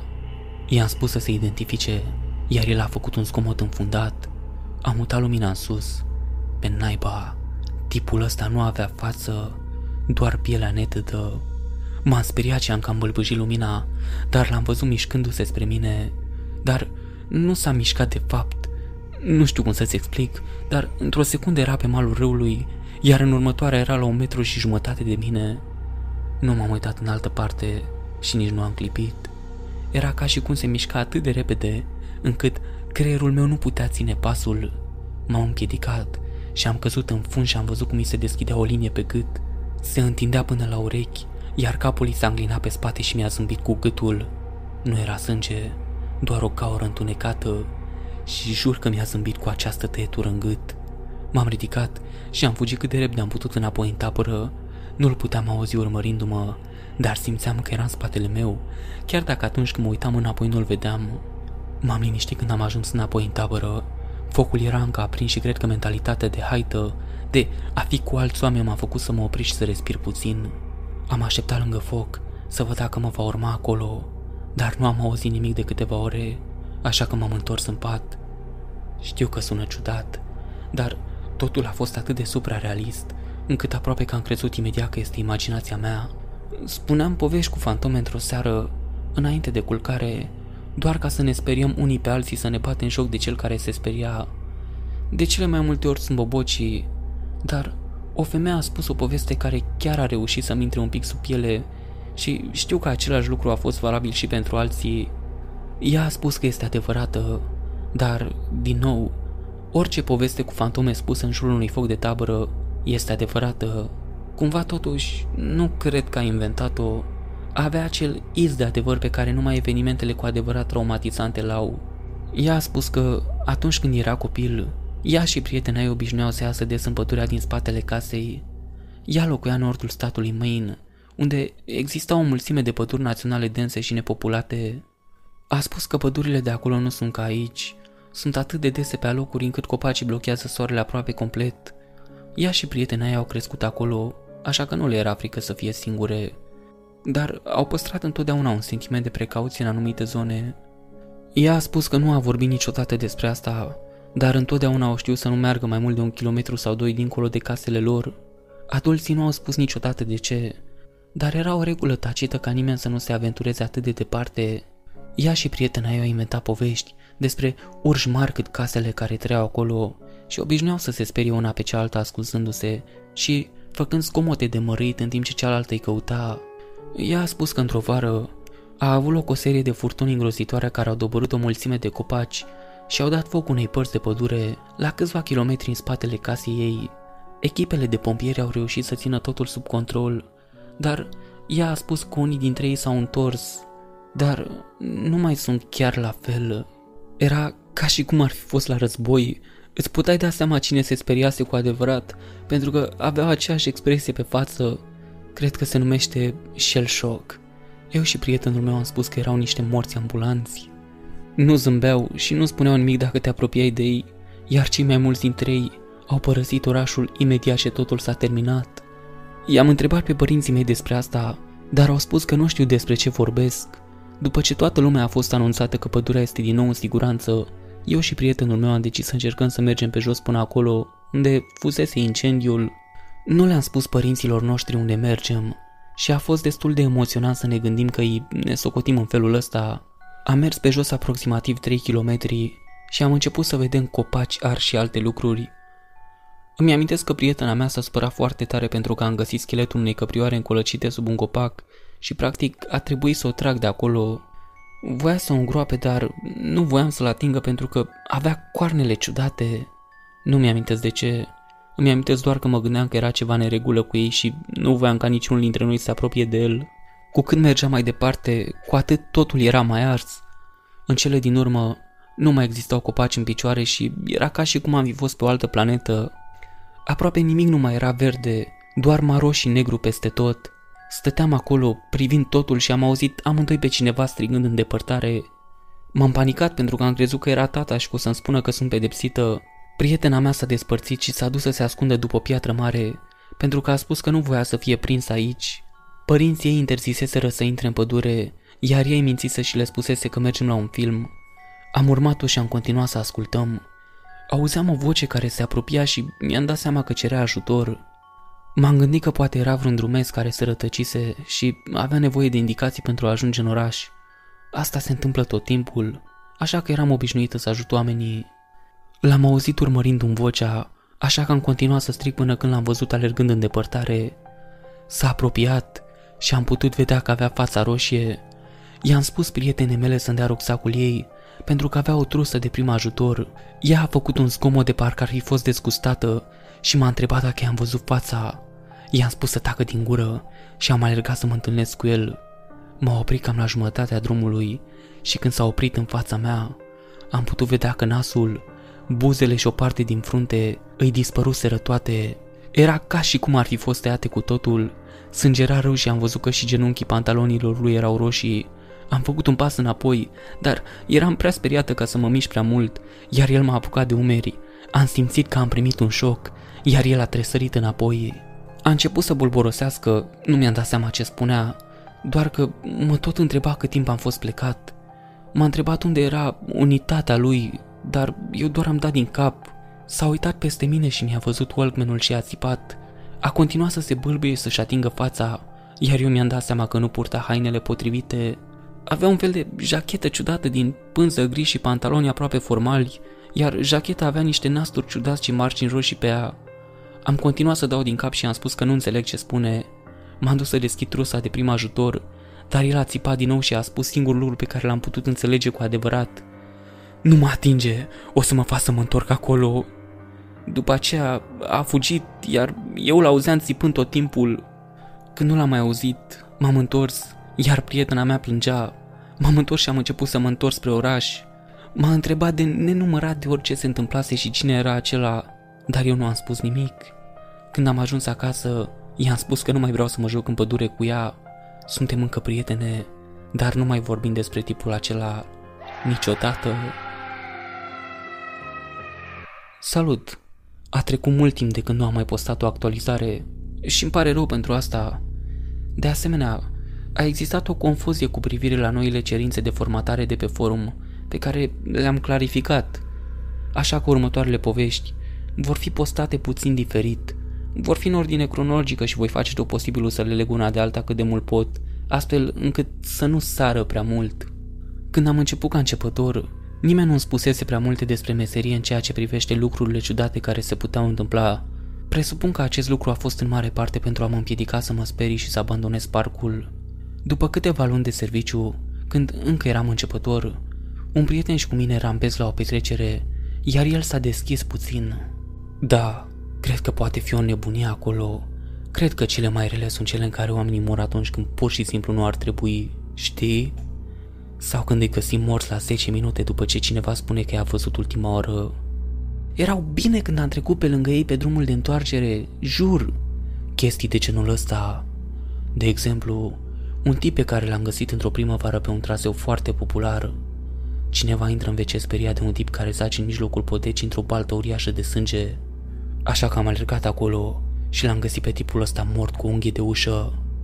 ceea ce ar fi trebuit să fie, pentru că spatele capului lui era ca un piure de cartofi, craniul era decimat, creierii se scurg ca o umplutură de cremă, iar tipul este bătrân, așa că te gândești că, da, probabil a căzut și s-a lovit la cap. Bătrânii ca tot timpul nu e mare lucru, doar că zona în care a căzut nu are pietre mari, nu există nici măcar cioturi sau crengi mari și, pe deasupra, nu există urme de sânge, deci clar că a murit acolo unde a căzut. Acum ar trebui să te gândești la crimă, dar erau oameni care nu erau un rasa vizual a tipului. Dacă cineva a venit în spatele lui și l-a ucis, nu se poate ca cineva să nu fie auzit. Și chiar dacă cineva ar fi auzit, ar fi existat o urmă de sânge și strop peste tot, dar toată lumea de la fața locului a spus că arăta exact ca și cum ar fi căzut să a lovit la cap de pe o piatră. Atunci, de ce naiba s-a lovit cu capul? Și apoi, a mai fost o doamnă pe care am găsit-o într-un alt parc, acum vreo 5 ani, când eram în nordul statului. Am găsit-o în mijlocul unui arboret pe ienuperi mari, încolăcită în jurul trunchiului, ca și cum l-ar fi îmbrățișat. Am ridicat ca să o mutăm și din gura ei a o cascadă de apă care mi-a stropit pantofii. Hainele și părul ei sunt uscate, dar cantitatea de apă din plămân și stomacul ei era fenomenală. Incredibil, omule. Raportul medicului legist spune că cauza morții a fost necul. Plămânii erau complet plini de apă.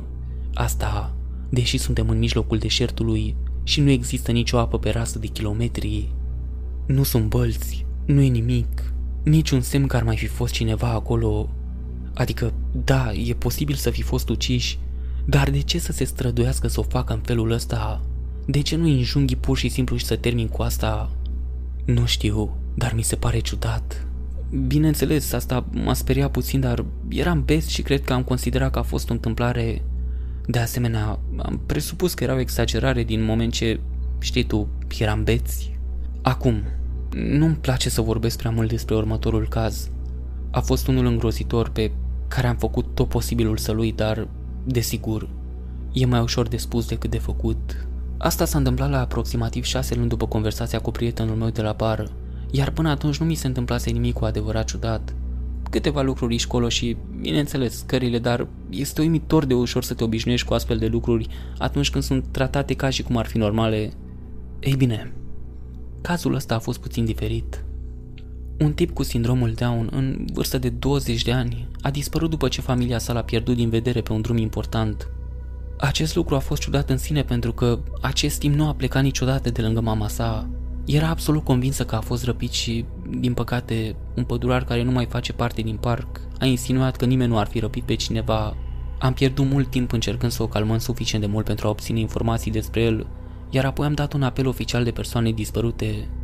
Din cauza urgenței situației, el fiind în mare parte incapabil să se descurce singur, am chemat poliția locală să vină să ne ajute.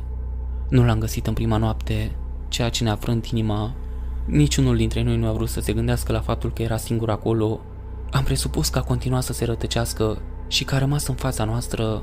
A doua zi am adus un helis, iar ei l-au reperat într-un mic canion. L-am ajutat să-l aduc înapoi, dar era într-o stare proastă și cred că știam cu toții că nu va supraviețui. Căzuse și își rupsese coloana vertebrală și nu-și mai simțea jumătatea inferioară. De asemenea, își rupsese ambele picioare, unul la femur și pierduse mult sânge. Era confuz și speriat în timp ce era singur, așa că probabil și agravase rănile târându-se puțin. Știu că sunt îngrozitor, dar în timp ce eram în elicopter cu el, l-am întrebat de ce se rătăcise. Voiam doar să-i spun ceva mamei lui. Nu știe că nu a fost vina ei, pentru că se stingea repede și nu credeam că va apuca să-l întrebe ea însăși. Plângea și a spus ceva despre cum un băiețel trist a vrut să vină cu el să se joace. A spus că băiețelul a vrut să facă schimb ca să poată merge acasă. Apoi a închis ochii, iar când s-a trezit din nou, era în canion. Nu sunt sigur că asta a spus cu exactitate, dar așa mi s-a părut mie că a fost ideea de bază. El a continuat să plângă, întrebând unde era mama lui, iar eu l-am ținut de mână și am încercat din răsputeri să-l calmez. A fost frig acolo, tot spunea. Era frig acolo, aveam picioarele înghețate. Era frig acolo, e frig în mine. Era din ce în ce mai slăbit, așa că În cele din urmă, a încetat să mai vorbească și a închis ochii pentru o vreme. Apoi, când eram la vreo 5 minute de spital, s-a uitat direct la mine, cu lacrimi mari care îi curgeau pe față și a spus Mama nu mă va mai vedea. O iubesc pe mama. Aș vrea să fie aici. Și a închis ochii și nu s-a mai trezit. A fost oribil. Nu-mi place să vorbesc despre asta. Cazul... Cazul acesta a fost unul dintre primele care m-a zguduit foarte tare. Din cauza cât de mult m-a afectat, am apelat un ranger senior care a sfârșit prin a mă ajuta să trec peste asta. Pe măsură ce a trecut timpul și ne-am cunoscut mai bine, în sfârșit prin a-mi împărtăși una dintre poveștile sale. A fost tulburător, dar m-a ajutat să știu că nu eram singurul afectat de lucrurile care se întâmplau acolo. Cred că acest lucru trebuie să se fi întâmplat înainte de a ajunge aici, pentru că mă gândesc că dacă s-ar fi întâmplat în timp ce era aici, ți-ai fi amintit. Știu că nu a ajuns la știri, dintr-un motiv oarecare, dar cred că majoritatea oamenilor care sunt aici de suficient timp știu despre asta. Parcul a vândut o porțiune de teren unei companii de exploatare forestieră și a fost un lucru foarte controversat. Dar nu era o parcelă atât de mare sau de veche și a fost imediat după recesiune, așa că avea mare nevoie de bani. Oricum, ei tăiau această parcelă de teren și am primit un telefon prin care ni se spunea că trebuie să ne trimitem imediat supraveghetorii. Nu știu de ce, dar au ajuns să ne trimită pe mine și pe alți câțiva băieți împreună cu șefii. Cred că pentru putere în număr să vedem ce se întâmplă. Am ajuns acolo și toți tipii ăștia erau înghesuiți în jurul unui copac pe care tocmai îl teaseră. Erau cu toții supărați și speriați, iar maestrul vine și spune că vrea să știe ce credem noi că facem. Ce naiba credeți că e asta? Vreun fel de glumă proastă? Aveți multul pe o să faceți asta. Am cumpărat pământul ăsta cinstit. Ei bine, noi nu știm despre ce naiba vorbește, așa că ne duce la un copac tăiat și ne arată cu degetul spre el și ne spune că atunci când l-a tăiat era exact așa și că vor fi blestemați dacă îl pun acolo. Interiorul copacului era tot putrezit și gol, într-un singur loc, iar când l-au tăiat, au expus acea cameră, iar înăuntru se afla o mână, ca o mână perfect tăiată și se pare că este de fapt fuzionată cu interiorul copacului. Ei bine, acum credem că ne fac o glumă, așa că le spunem că nu ne place să-și bată joc de noi și începem să plecăm. Dar ei ne spun că au chemat deja poliția și că vor merge direct la presă dacă nu rămânem pe aici. Ei bine, asta le atrage atenția șefilor, așa că rămân să vorbesc cu poliția despre asta. Toată lumea neagă că ar fi băgat mâna acolo și în plus, cum ar fi putut cineva să o facă? Era în mod clar o mână reală, dar nu este mumificată sau scheletică, este nou-nouță. Probabil că nu are nici măcar o zi și este cu siguranță fuzionată cu lemnul. Se poate vedea că este chiar din el. Pădurarii insistă că nu i-au pus-o acolo. Cumva, această mână proaspătă de om a ajuns să fie lipită de interiorul acestui copac viu. Polițiștii au pus să taie acea secțiune de copac într-o bucată mobilă, apoi au luat mâna, iar zona a fost închisă. A fost o anchetă destul de mare, dar știu că nu au găsit niciun răspuns. Acum a devenit aceasta o legendă și din câte știu eu, nu am mai vândut nicio proprietate pentru exploatare forestieră. După cum știți cu toții, am fost recent la un seminar de formare și am auzit acolo lucruri uimitoare și oribile.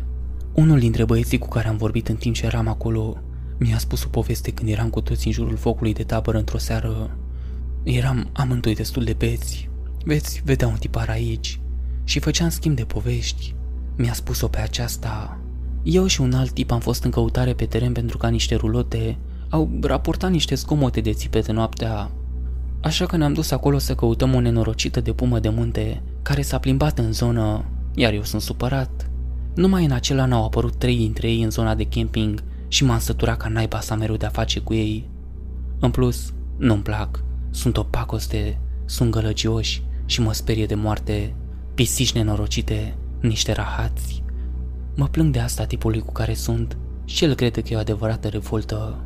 Vedem toate aceste crengi rupte și ceea ce par a fi vizuini și suntem destul de siguri că știm unde e chestia asta.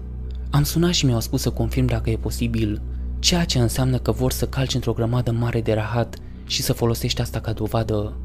Dar nu văd nimic, așa că le spun să se ducă naibii. Am terminat. Știm că chestia nenorocită e pe aici pe undeva, chiar dacă nu calc în rahatul ei sau în gura lui sau orice altceva. Tipul cu care eram se duce se pișe sau ceva de genul ăsta, iar eu am rămas să mă uit la o vizuină mică sub un copac, să văd dacă nu cumva o vulpe sau ceva trăiește sub ea, pentru că iubesc vulpile omule. Sunt drăguțe ca naiba, dar oricum, mă uitam la copacul ăsta și am început să aud crăpături de crengi care veneau din direcția opusă celei în care am plecat cu partenerul meu. Am pistolul meu, dar amândoi știm că nu va face nimic împotriva unei pisici. Îl încarc și strig la partenerul meu să se întoarcă, dar e prea departe și nu mă poate auzi. Mă ridic în picioare și mă apuc să văd de unde se apropie chestia aia. Și nu te mint, omule, aproape că am făcut pe mine. Tipul ăsta vine spre mine și face salturi cu spatele prin pădure. Adică, în loc să meargă, face niște salturi nebune și jur pe Dumnezeu că a curățat fiecare buștean și tufiș din calea lui. Era ca și cum știa unde merge. Am strigat la tip să se oprească acolo unde era, că am îndreptat o armă spre el, dar el a continuat să vină, iar eu m-am pierdut cu firea. Am tras în pământ în fața lui și a fost o prostie, dar nu voiam ca tipul ăsta să se apropie de mine. Când am tras, era la vreo 50 de metri de mine. Imediat ce am tras, s-a învârtit și a plecat, întorcându-se cu spatele în pădure. Partenerul meu a auzit focul de armă, s-a întors în fugă și m-a întrebat ce s-a întâmplat, iar eu i-am spus că e un ciudat nenorocit aici, drogat cu Dumnezeu știe ce, și că trebuie să plecăm naibii din Dodge. I-am anunțat pe poliții ce s-a întâmplat și nu am avut probleme pentru că am tras. Dar, omule, nu știu ce a luat nenorocitul ăla. Nu am mai văzut așa ceva până acum. A fost o nebunie curată. Cred că putem fi de acord că se întâmplă lucruri ciudate aici în pădure și, deși nu am de gând să vorbesc despre ce ar putea fi sau să ofer teorii, ceea ce vreau cu oamenii să rețină din toate acestea este că este al naibii de important să fii în siguranță atunci când ești acolo. Știu că mulți dintre voi vă credeți invincibili, dar adevărul este că puteți să muriți acolo, să fiți răniți sau să dispăreți. Este mai ușor decât v-ați putea imagina vreodată. Îmi cer scuze pentru această actualizare relativ scurtă. Voi face tot posibilul pentru a continua această serie cât mai curând posibil. Vă mulțumesc pentru tot sprijinul vostru, înseamnă enorm pentru mine. Unul dintre subiectele despre care am fost întrebat foarte des, aici în viața reală, a fost legat de lucruri pe cum The Rake, Wendigo și alte legende legate de acestea. Nu pot spune cu sinceritate că știu foarte multe despre vreuna dintre ele, dar pe baza unor cazuri ușoare pe care le-am făcut, pot spune că am auzit niște povești care par să aibă o legătură vagă cu ele. Ați auzit vechea zicală conform căreia legendele de genul acesta vin de undeva și sunt sigur că este adevărat, dar după cum știți cu toții, încerc să iau lucrurile cu un grăunte de sare. Trebuie să faci asta aici. E ca și cum ai lucra într-un spital, îmi imaginez. Ai putea să te gândești toată ziua la câți oameni au murit acolo și cum probabil că există fantome sau cum vrei să le spui peste tot, dar nu te ajută cu nimic. Doar îți face mai greu să-ți faci treaba. Cred că mulți dintre noi simțim asta și de aceea încercăm să ne facem treaba ca și cum totul ar fi bine. Odată ce devii paranoic, nu mai există cale de întoarcere iar mulți cadeți renunță din această cauză. Parcul meu în special pare să aibă o rată mare de rotație, deoarece cadeții care vin aici sunt atât de speriați de tot ce se întâmplă încât pare că nu reușesc să renunțe la asta. Trebuie să înveți să internalizezi lucrurile, să te oprești. Am vorbit puțin cu Katie despre experiența ei, pentru că am vrut să știu ce părere are despre Wendigo. Nu prea avea nimic anume de spus despre asta, în afara de faptul că nu voia să se gândească prea mult la asta mi-a spus însă că unei prietene de ei i s-a întâmplat ceva asemănător. Am contactat această persoană, să-i zicem H, prin Skype și a fost de acord să vorbească puțin cu mine. Sunt la curent cu munca mea și nu au nimic împotrivă să postez povestea exact așa cum a fost scrisă de ei. Am crescut în Central Oregon și există o rezervație numită Warm Springs, la aproximativ două ore sau cam așa de unde locuiam. Menționez asta pentru că mulți oameni din zona mea au prieteni acolo iar o mare parte din terenurile din acea zonă aparțin acelui trib. Când eram copil, obișnuiam să mergem cu cortul acolo, nu în rezervații bineînțeles, dar în acea zonă. Și am întâlnit o mulțime de copii care au crescut acolo. Am ajuns să cunosc un copil foarte bine. Îl chema Nolan și am ajuns să ieșim foarte mult timp împreună când familiile noastre erau în zonă. Părinții noștri au ajuns să se cunoască între ei, așa că țineam legătura și mergeam cu toți în tabără cam în același timp. Am campat cam două săptămâni, așa că am stat cam mult timp acolo. În acest moment, l-am întrebat dacă a campat cu o rulotă. Da, tatăl meu avea una, așa că bănuiesc că nu era chiar camping, dar ne luam corturile și alte lucruri și le instalam departe de tabără majoritatea nopților. Nu-mi plăcea să dorm acolo, pentru că îmi place să fiu afară. Am vorbit un pic despre camping, deși, oricum, scuze, într-un an eu și Nolan am fost acolo. Cred că aveam vreo 12 ani sau cam așa ceva. Am vrut să ieșim și să campăm lângă râu, pentru că voiam să încercăm să pescuim noaptea. Cred că trebuie să fi fost cam la o treime de milă de tabăra principală, suficient de departe încât să nu putem auzi sau vedea pe nimeni altcineva. Îmi amintesc asta. Ne-am făcut de cap aproape toată ziua. Nu mi-amintesc prea multe despre asta, dar am ajuns să facem un foc la un moment dat. Am fost foarte impresionat pentru că avea o piatră sau ceva de genul ăsta pe care a folosit-o pentru a-l aprinde. Nu mai văzusem pe nimeni să facă așa ceva până atunci, așa că mi s-a părut destul de mișto. L-am pus să mă învețe cum se face și am dat foc la niște chestii, ceea ce, privind în urmă, a fost o mare prostie, pentru că eram în mijlocul verii și dacă mi-amintesc bine, avertismentul de incendiu era fie galben, fie portocaliu, dar, din fericire, nu am pornit nimic important, iar când s-a întunecat, am stat și am vorbit despre orice vorbesc copiii de 12 ani, deși nu prea mi-amintesc.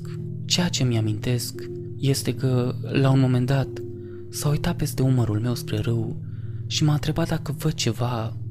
După cum era așezată tabăra noastră, eram la aproximativ 3 metri de râu și ne aflam în punctul cel mai lat, așa că până la celălalt mal erau probabil vreo 6 metri. Vara se face cald acolo sus, dar apa este încă rece, ceea ce este important. M-am uitat peste umăr și am putut vedea ceva care să bălăcea în râu pe partea cealaltă, din locul în care ne aflam. Părea o căprioară, dar nu ne puteam da seama din cauza focului. M-am ridicat să mă uit mai de aproape și am văzut o pereche de coarne, așa că m-am gândit că era un cerb, dar mi s-a părut ciudat că se bălângănea în apă și că se îndrepta cu siguranță spre noi, așa că l-am întrebat pe Nolan ce crede că ar trebui să facem. Se uita la foc cu expresie ciudată și mi-a spus să stau jos să tac, așa că am făcut-o, pentru că nu-l mai văzusem niciodată comportându-se așa. Înșoptește să ignor asta și să continui să vorbim așa cum o făceam, dar nu m-am putut gândi la nimic de spus. Spunea ceva despre un episod dintr-un serial oarecare, dar auzeam că prioarele venim prin apă, așa că nu prea eram atentă. Am tot încercat să mă uit peste umărul lui, dar de fiecare dată când o făceam, mă lovea într-un fel de braț și mă făcea să mă uit la el. Nu eram cu adevărat speriată, îmi amintesc că eram doar foarte puțin confuză, dar apoi am auzit că prioara ieși din apă și am reușit să disting cum arăta și mi-am dat seama că nu era o căprioară, pentru că orice ar fi fost, mergea în două picioare. Am început să mă ridic, eram super speriată, dar Nolan m-a tras înapoi la pământ și a vorbit mai tare despre emisiunea asta de televiziune și mi-am dat seama că era la fel de speriat ca și mine, probabil chiar mai mult. S-a aplicat și a împins focul cu un băț și mi-a șoptit că orice aș face, nu pot vorbi cu el. Am putut vedea cum se apropia și se afla chiar în spatele lui Nolan. Eram pe punctul de a face pipi în pantaloni și cred că probabil aș fi fugit dacă aș fi fost singură, dar nu voiam să-l părăsesc pe Nolan. Așa că am continuat să stau foarte nemișcată și să mă uit pe furiș. Nu era atât de înalt, dar felul în care se purta era pur și simplu greșit, ca și cum centrul de echilibru era dat peste cap. Nu pot descrie cu adevărat, dar era ca și cum se deplasa prea mult în față. Am stat acolo în spatele lui Nolan pentru mult timp, iar în cele din urmă, Nolan a rămas fără nimic de spus și am stat acolo pentru o secundă. Focul făcea scomod, dar mi s-a părut că aud chestia asta vorbind cu o voce foarte joasă. Nu puteam auzi ce spunea și m-am aplecat puțin în față. De fapt, chiar am făcut pipi în pantalon când s-a aplecat și el în față. Nu i-am putut vedea fața, dar i-am văzut ochii. Erau tulburi, lăptoși, iar dacă vreți să știți cum arătau, căutați scena din Stăpânul Inelelor, în care Frodo cade în lac și toți morții plutesc spre el. Așa arăta ochii lui, așa că tot ce am văzut au fost acești doi ochi albi care pluteau deasupra capului lui Nolan și o formă foarte vagă a coarnelor care ieșeau din cap. Nu știu cum arăta fața mea, dar exact în același timp, Nolan și cu mine am luat-o la fugă de acolo și am alergat fără oprire până când ne-am întors la tabăra principală. Pantalonii mei erau îmbibați în urină, așa că mi-am dat jos în timp ce alergam și am aruncat în tufișuri. Ne-am oprit amândoi odată ce am ajuns în fața rulotei tatălui meu și nu vedeam nimic care să ne urmărească. Așa că am stat acolo și ne-am tras sufletul. L-am întrebat ce era chestia aia, dar a spus că nu știe. A spus că bunicul său îl avertizase doar că dacă ceva se apropie vreodată de el când se află în deșert, nu trebuia să vorbească niciodată, niciodată cu el sau să asculte ceva din ceea ce avea de spus. Am vrut să știu dacă a auzit și el vorbind, iar el a spus că singurul lucru pe care l-a putut înțelege a fost să te ajut. Cred că am sfârșit prin a dormi în rulotă cu părinții mei, iar în noaptea următoare ne-am întors afară și nu am văzut nimic. Asta mi-amintește, în multe feluri, de legenda Wendigo. Există o frază folosită pentru a descrie care cred că se potrivește perfect, și anume că Wendigo este spiritul locurilor singuratice. Știu că uneori când sunt în sălbăticie, unde știu că nu este nimeni în jurul meu, pe o rază de kilometri întregi, simt un fel de dorință ciudată pe care nu o pot explica. Nu știu dacă îi se mai întâmplă și al cuiva, dar este această dorință de a consuma. Nu e ca și cum aș tânji după ceva anume, ci mai degrabă după această formă ciudată, care mi distrage atenția și care vine din toate părțile intestinului meu. De asemenea, am vrut să aflu mai multe despre omul fără chip, dacă am putut, și am găsit câteva lucruri asemănătoare. Am întrebat în cercul meu de prieteni, iar unul dintre ei a spus că atunci când făcea reparații într-un parc din zona lui, a văzut ceva asemănător. Luam cina în oraș, cinci dintre noi, inclusiv eu. Tipul ăsta revopsea un stand de informații și a auzit un bărbat care îi cerea indicații despre cel mai apropiat loc de campare. Nu s-a întors, pentru că era pe o scară, dar l-a informat pe om că nu există niciun camping în apropiere, dar că dacă se îndreaptă pe șosea vreo 6 km, va găsi unul în alt parc. L-a întrebat dacă poate fi de alt ajutor, dar bărbatul a spus că nu și a mulțumit. Prietenul meu a spus că a continuat să picteze, dar asculta și nu l-a auzit pe bărbat plecând. În momentul în care a venit și a vorbit cu mine, mi s-au ridicat firele de păr de pe gât, dar nu știam de ce. Aveam doar un sentiment de neliniște în legătură cu toată povestea și voiam să termin de pictat și să plec de acolo. M-am gândit că poate o parte din asta era din cauza că nu mă puteam întoarce să mă uit la el, dar ceva nu era în regulă. De asemenea, era un miros ciudat care plutea în jur chiar înainte ca tipul să vorbească cu mine. Un fel de sânge vechi de epocă. M-am uitat în jur pentru a vedea care era cauza, dar nu am găsit nimic, așa că am așteptat ca tipul să plece, dar nu l-am auzit plecând, ceea ce m-a făcut să cred că stătea acolo și mă privea, așa că l-am întrebat din nou dacă pot face ceva pentru el, dar nu mi-a răspuns. Știam că era acolo, totuși, pentru că nu l-auzisem plecând, așa că am făcut o întoarcere ciudată pe scară pentru a mă uita în jos și a vedea ce face. Acum recunosc că s-ar putea să fi fost doar creierul meu care a dat o bară, dar îți jur, rus, pentru o fracțiune de secundă, când m-am întors, nenorocitul ăla nu avea față, adică nu avea față, era aproape concavă și complet netedă, iar eu aproape că am făcut un atac de cor pentru că nu puteam să înțeleg ce vedeam. Cred că am început să spun ceva, dar a fost un fel de pop în capul meu și dintr-o dată a devenit un tip cu aspect normal. Cred că arăta ciudat, pentru că m-a întrebat dacă sunt bine, iar eu i-am spus, da, sunt bine. M-a întrebat din nou despre camping și am arătat unde trebuie să meargă, iar el a zis, nu sunt de pe aici, mă poți ajuta să ajung acolo? Acum știu că ceva nu e în regulă, pentru că nu se poate ca tipul ăsta să fie ajuns aici să nu fi știut unde se află. Și, de altfel, nu e nicio mașină prin preajmă, deci cum a ajuns aici în primul rând? I-am spus că îmi pare rău, dar că nu-l pot duce nicăieri cu mașina companiei, iar el a spus, Te rog, chiar nu știu unde mă aflu, poți să vii cu mine și să mă ajut să ajung acolo? Așa că acum sunt foarte ciudat și încep să mă întreb dacă nu cumva e un fel de ambuscade sau ceva de genul ăsta I-am spus că aș putea să-i chem un taxi și să iasă să-l duc acolo unde vrea să meargă, iar eu îmi scot telefonul și el spune nu. Și pleacă foarte repede. Dar el nu iese din parc, ci se întoarce în copaci, iar eu m-am urcat în camionul meu și am început să plec de acolo, la naiba cu vopseaua sau ce-o fi fost. M-am uitat în oglindă să văd unde era când plecam și era din nou chiar la linia copacilor. Nu știu cum a ajuns acolo atât de repede, dar de data asta știu că nenorocitul ăla nu avea față. Se uita la mine cum plecam și chiar înainte să dau colțul, a făcut un pas mare înapoi în copaci și s-a dizolvat, cred. Poate că era atât de întuneric încât s-a amestecat, dar mi s-a părut mai degrabă că s-a topit. Interesant este că imediat după ce acest tip și-a terminat povestea, altcineva a apărut cu alta, dar cu o întorsătură ușor diferită.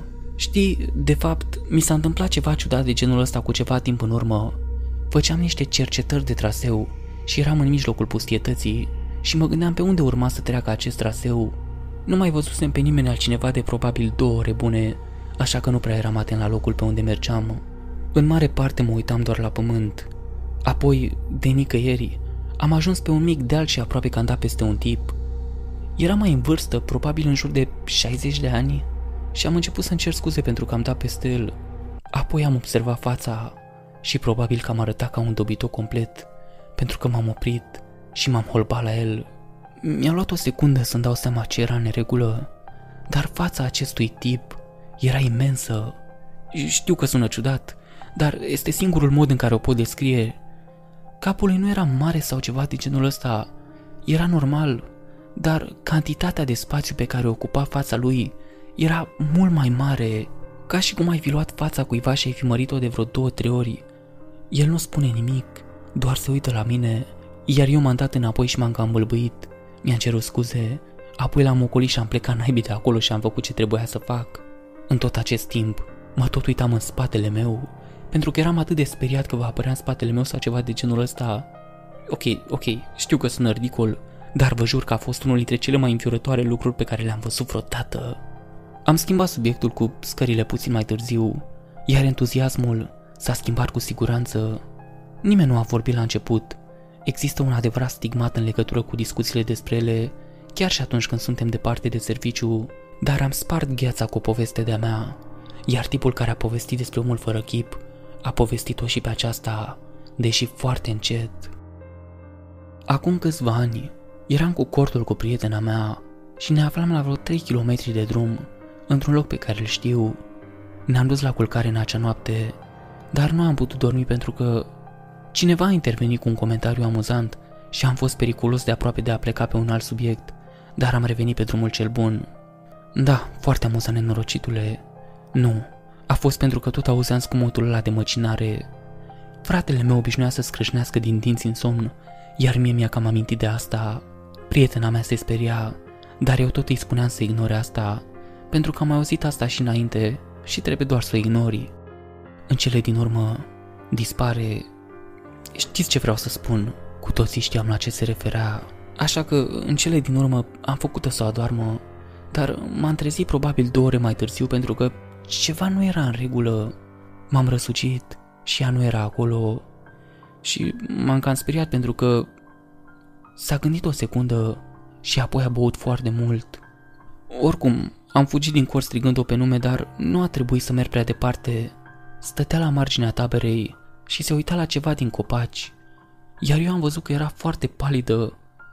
Focul era mic, dar suficient de luminos pentru a o vedea. Oricum, așa că am alergat să văd ce se întâmplă și ea era moartă de somn, dar avea ochii deschiși. Avea o privire distantă, știi, așa că mi-am pus brațul în jurul ei ca să o duc înapoi, dar nu s-a mișcat. A spus foarte încet ceva de genul Trebuie să plec acum, Eddie. Trebuie să plec. E aici. I-am spus, ești doar somnambulă, întoarce-te în pat. Dar nu s-a mișcat. A continuat să stea acolo și să spună că trebuie să plece.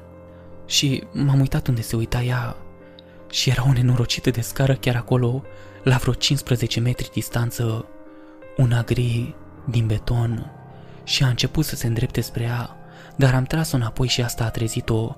S-a uitat la mine de parcă aș fi fost al naibii de nebun și m-a întrebat ce naiba caută afară din cort. Nu i-am spus nimic. I-am spus doar că era somnambulă. Măcinarea a dispărut așa că s-a întors în cor cu mine și a adormit din nou. Nu știu, nu-mi place să mă gândesc la asta, știi? Ei bine, adevărul era că știam cu toții... Vă amintiți de puștiul ăla cu... Nu mi-amintesc ce era, un fel de creier defect? Nu down, dar ceva de genul ăsta. Am citit raportul pe care l-a dat când l-au găsit la o săptămână după ce a dispărut și a fost o porcărie de necrezut. Adică trebuie să o iei grăunte cu grăunte pentru că cine știe ce crede puștiul ăla că este real. Dar unele dintre chestiile astea Nu cred că ar fi putut să le inventeze... Um, cum ar fi? Ei bine, în primul rând, a vorbit despre scări. A spus că l-a privit pe tatăl său cum făcea focul și că scările veneau spre el și că trebuia să urce pe ele, altfel ceva rău se va întâmpla. Polițiștii nu prea au putut să înțeleagă despre ce era vorba, pentru că el tot repeta la nesfârșit focul de tabără și tot menționa sunetele, dar nu putea spune ce sunete, ci doar că era tare și că și-a acoperit urechile ca să nu le audă. Dar lucrul pe care mi-l amintesc cel mai bine este că l-au întrebat unde anume s-a dus, iar el a spus doar că era chiar acolo. Se tot arăta cu degetul spre el însuși, iar ei au spus că au crezut că asta înseamnă că el credea că nu a plecat niciodată. A spus că nu era speriat, pentru că scările erau acolo și a spus că au vorbit cu el, dar nu așa cum vorbesc oamenii. După cum am spus, a fost foarte întortocheat și greu de înțeles și am sentimentul că polițiștii nu au notat aproape nimic. Au sfârșit prin a spune doar că puștiul a avut un fel de amnezie sau de fugă și că nu cred că a fost vorba de un șoc murdar. Asta nu prea explică de ce s-a întors într-o săptămână mai târziu perfect sănătos, fără nicio urmă de murdărie pe el și bine hrănit. Dar hei, ce spun polițiștii e valabil. Ei bine, sunt multe întrebări la care vreau să răspund. Voi continua să întreb în jur și să aflu tot ce pot. Următoarea actualizare ar trebui să fie în curând. Vă mulțumesc pentru răbdare. Aceasta va fi ultima mea actualizare pentru moment. Lucrurile s-au deteriorat aici într-o măsură pe care nu am prevăzut-o. Nu am știu cât de mult va afecta fiecare parte a vieții mele faptul că am scris despre lucrurile care se întâmplă aici și că poate a fost o prostie din partea mea. Poate că ar fi trebuit să mă gândesc mai serios la asta, dar sincer, am crezut că doar scriu despre lucruri pe care câțiva oameni ar vrea să le vadă. Nu m-am gândit că ar putea primi atâta atenție. Oamenii mă întreabă acum despre scării. Nu se întâmplă în fiecare zi, dar când se întâmplă, nu prea știu ce să le spun. Șefii mei știu că cineva vorbește despre ei și sunt sigur că, dacă ei știu, știu și cei de sus și pot să vă spun că nu sunt fericiți din cauza asta. Mi s-a spus în mod oficial că nu trebuie să mai spun nimănui despre ei, ceea ce face parte din motivul pentru care aceasta trebuie să fie ultima mea actualizare. Nu-mi pot risca locul de muncă pentru asta, oricât de mult a fost minunat să scap de multe dintre aceste lucruri din mintea mea, încă îmi iubesc munca și trebuie să fiu aici. În orice caz, faptul că sunt conștient de ceea ce se întâmplă cu adevărat este un motiv suficient pentru a rezista. Poate că nu sunt în măsură să le spun oamenilor că sunt acolo, dar dacă îi văd, pot să direcționez traficul către un loc mai sigur. Din cauza atenției pe care au primit-o poveștile, am auzit o mulțime de povesti schimbate de la un capăt la altul. Am auzit atât de multe încât nici măcar nu mi-amintesc majoritatea dintre ele. Cele pe care mi le amintesc sunt cele pe care mi-aș dori să le pot uita. Una dintre poveștile care a circulat pe aici a fost despre o tânără care a dispărut în nordul statului. Inițial, toată lumea a presupus că era o fugară, nu provenea dintr-o familie prea bună, așa că nu a fost deloc surprinzător că ales să fugă. Dar oamenii au început să spună că au văzut-o prin parc, cu puțin timp înainte de a dispărea.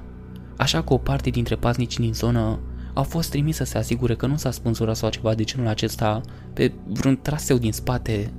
Le-a luat ceva timp, dar au găsit-o ei bine, nu pe toată, doar jumătate din limbă și un sfert din maxilarul inferior, tăieturi foarte clare, din câte am auzit, nu au găsit niciodată restul. Atâtea povești despre copii, atât de multe despre copii care dispar și apar în peșteri, înghesuiți între spații imposibil de strâmte, atât de mulți dintre ei găsiți pe vârfuri de munte sau pe fundul unor râpe abrupte, pantofi lipsă, șosete lipsă sau găsiți cu amândouă în stare perfectă, deși se aflau la kilometri și kilometri distanță de locul în care au dispărut. Atât de multe povești despre oameni cu ochii negri care se plimbau prin păduri și care strigau o noapte, imitând sunetul apei curgătoare sau țipătul unei pisici de câmp. Un bărbat în special se duce la fiecare post de știri care crede că îl va asculta și spune aceeași poveste. Era la vânătoare de căprioare, Campase într-o zonă foarte izolată și s-a trezit pentru că ceva se zgâria pe lângă cortul său. A crezut că este un raton sau o vulpe, până când chestia și-a apăsat fața de ușa cortului, moment în care a putut distinge foarte clar un naș o gură de om. A dat cu piciorul în el, dar acesta a sărit înapoi și a dispărut până când a deschis clapeta cortului, cu arma la el. A tras două focuri de avertisment și, când sunetul s-a estompat, a auzit o pognitură în spatele lui un bărbat stătea la marginea taberei. Acest om nu purta nicio haină, dar nici nu poseda vreun fel de carne de om. După cum l-a descris acest vânător, omul era făcut dintr-un fel de amalgam de carne crudă și păr, ca și cum cineva ar fi adunat carne de omorât de pe drum și ar fi modelat într-o formă vagă a unui om. Fața era grumoasă și era doar o aproximație aproximativă a unei fețe umane. Lucrul și-a deschis cura desechilibrată și din ea a ieșit sunetul armei cu care trăgea vânătorul. A făcut asta de două ori înainte de a imita sunetul fermoarului cortului și de a fugi în pădure. Un cuplu de tineri a ieșit la o plimbare în zonele stâncoase din parcul meu. Mi-a raportat ieri că au văzut ceva ciudat pe un vârf pe care îl cunosc foarte bine. Se uitau pe rând printr-un binoclu, când bărbatul a observat un excursionist care urca pe o parte foarte abruptă a stâncii. L-a privit pe bărbat cum escalada panta și nu i-a trecut prin minte până când incidentul nu s-a terminat, că acea persoană nu avea echipament de cățărare. Când cățărătorul a ajuns în vârful muntelui, care se afla la aproximativ 8 km distanță, s-a întors și l-a privit pe tânăr. Acesta a spus cu oricine, sau orice ar fi fost acea persoană, se uita direct la ei. Alpinistul a salutat cu mâna într-un mod exagerat, înainte de a se rupe în două de la brâu, în lateral și de a sări de pe vârf. Tânărul nu a văzut unde a aterizat alpinistul. I-a trimis pe drumul lor cu asigurarea că vor verifica. A mințit. Nu voi preda un raport, pentru că mai sunt alte 10 cazuri exact ca acesta. Alpinistul este bine cunoscut în acea zonă. Nu mai pun la îndoială acest lucru. Sunt atât de multe lucruri pe care nu voi putea să le înțeleg niciodată despre meseria mea și mi-ar lua ani de zile să relatez toate lucrurile pe care le-am auzit în ultimele luni. Când voi simți că locul meu de muncă nu este în pericol, mă voi întoarce. S-ar putea să fie într-un format diferit, dar mă voi întoarce. Vă mulțumesc tuturor că ați rămas alături de mine și v-ați bucurat de lucrurile despre care am vorbit. Dacă ieșiți în pădure, vă încurajez să fiți în siguranță. Aduceți apă, mâncare, echipament de supraviețuire. Anunțați oamenii unde mergeți și când vă întoarceți. Nu mergeți pe cărări necunoscute decât dacă știți exact ce faceți. Și mai presus de toate, nu-i atingeți. Nu vă uitați la ei, nu urcați pe ele.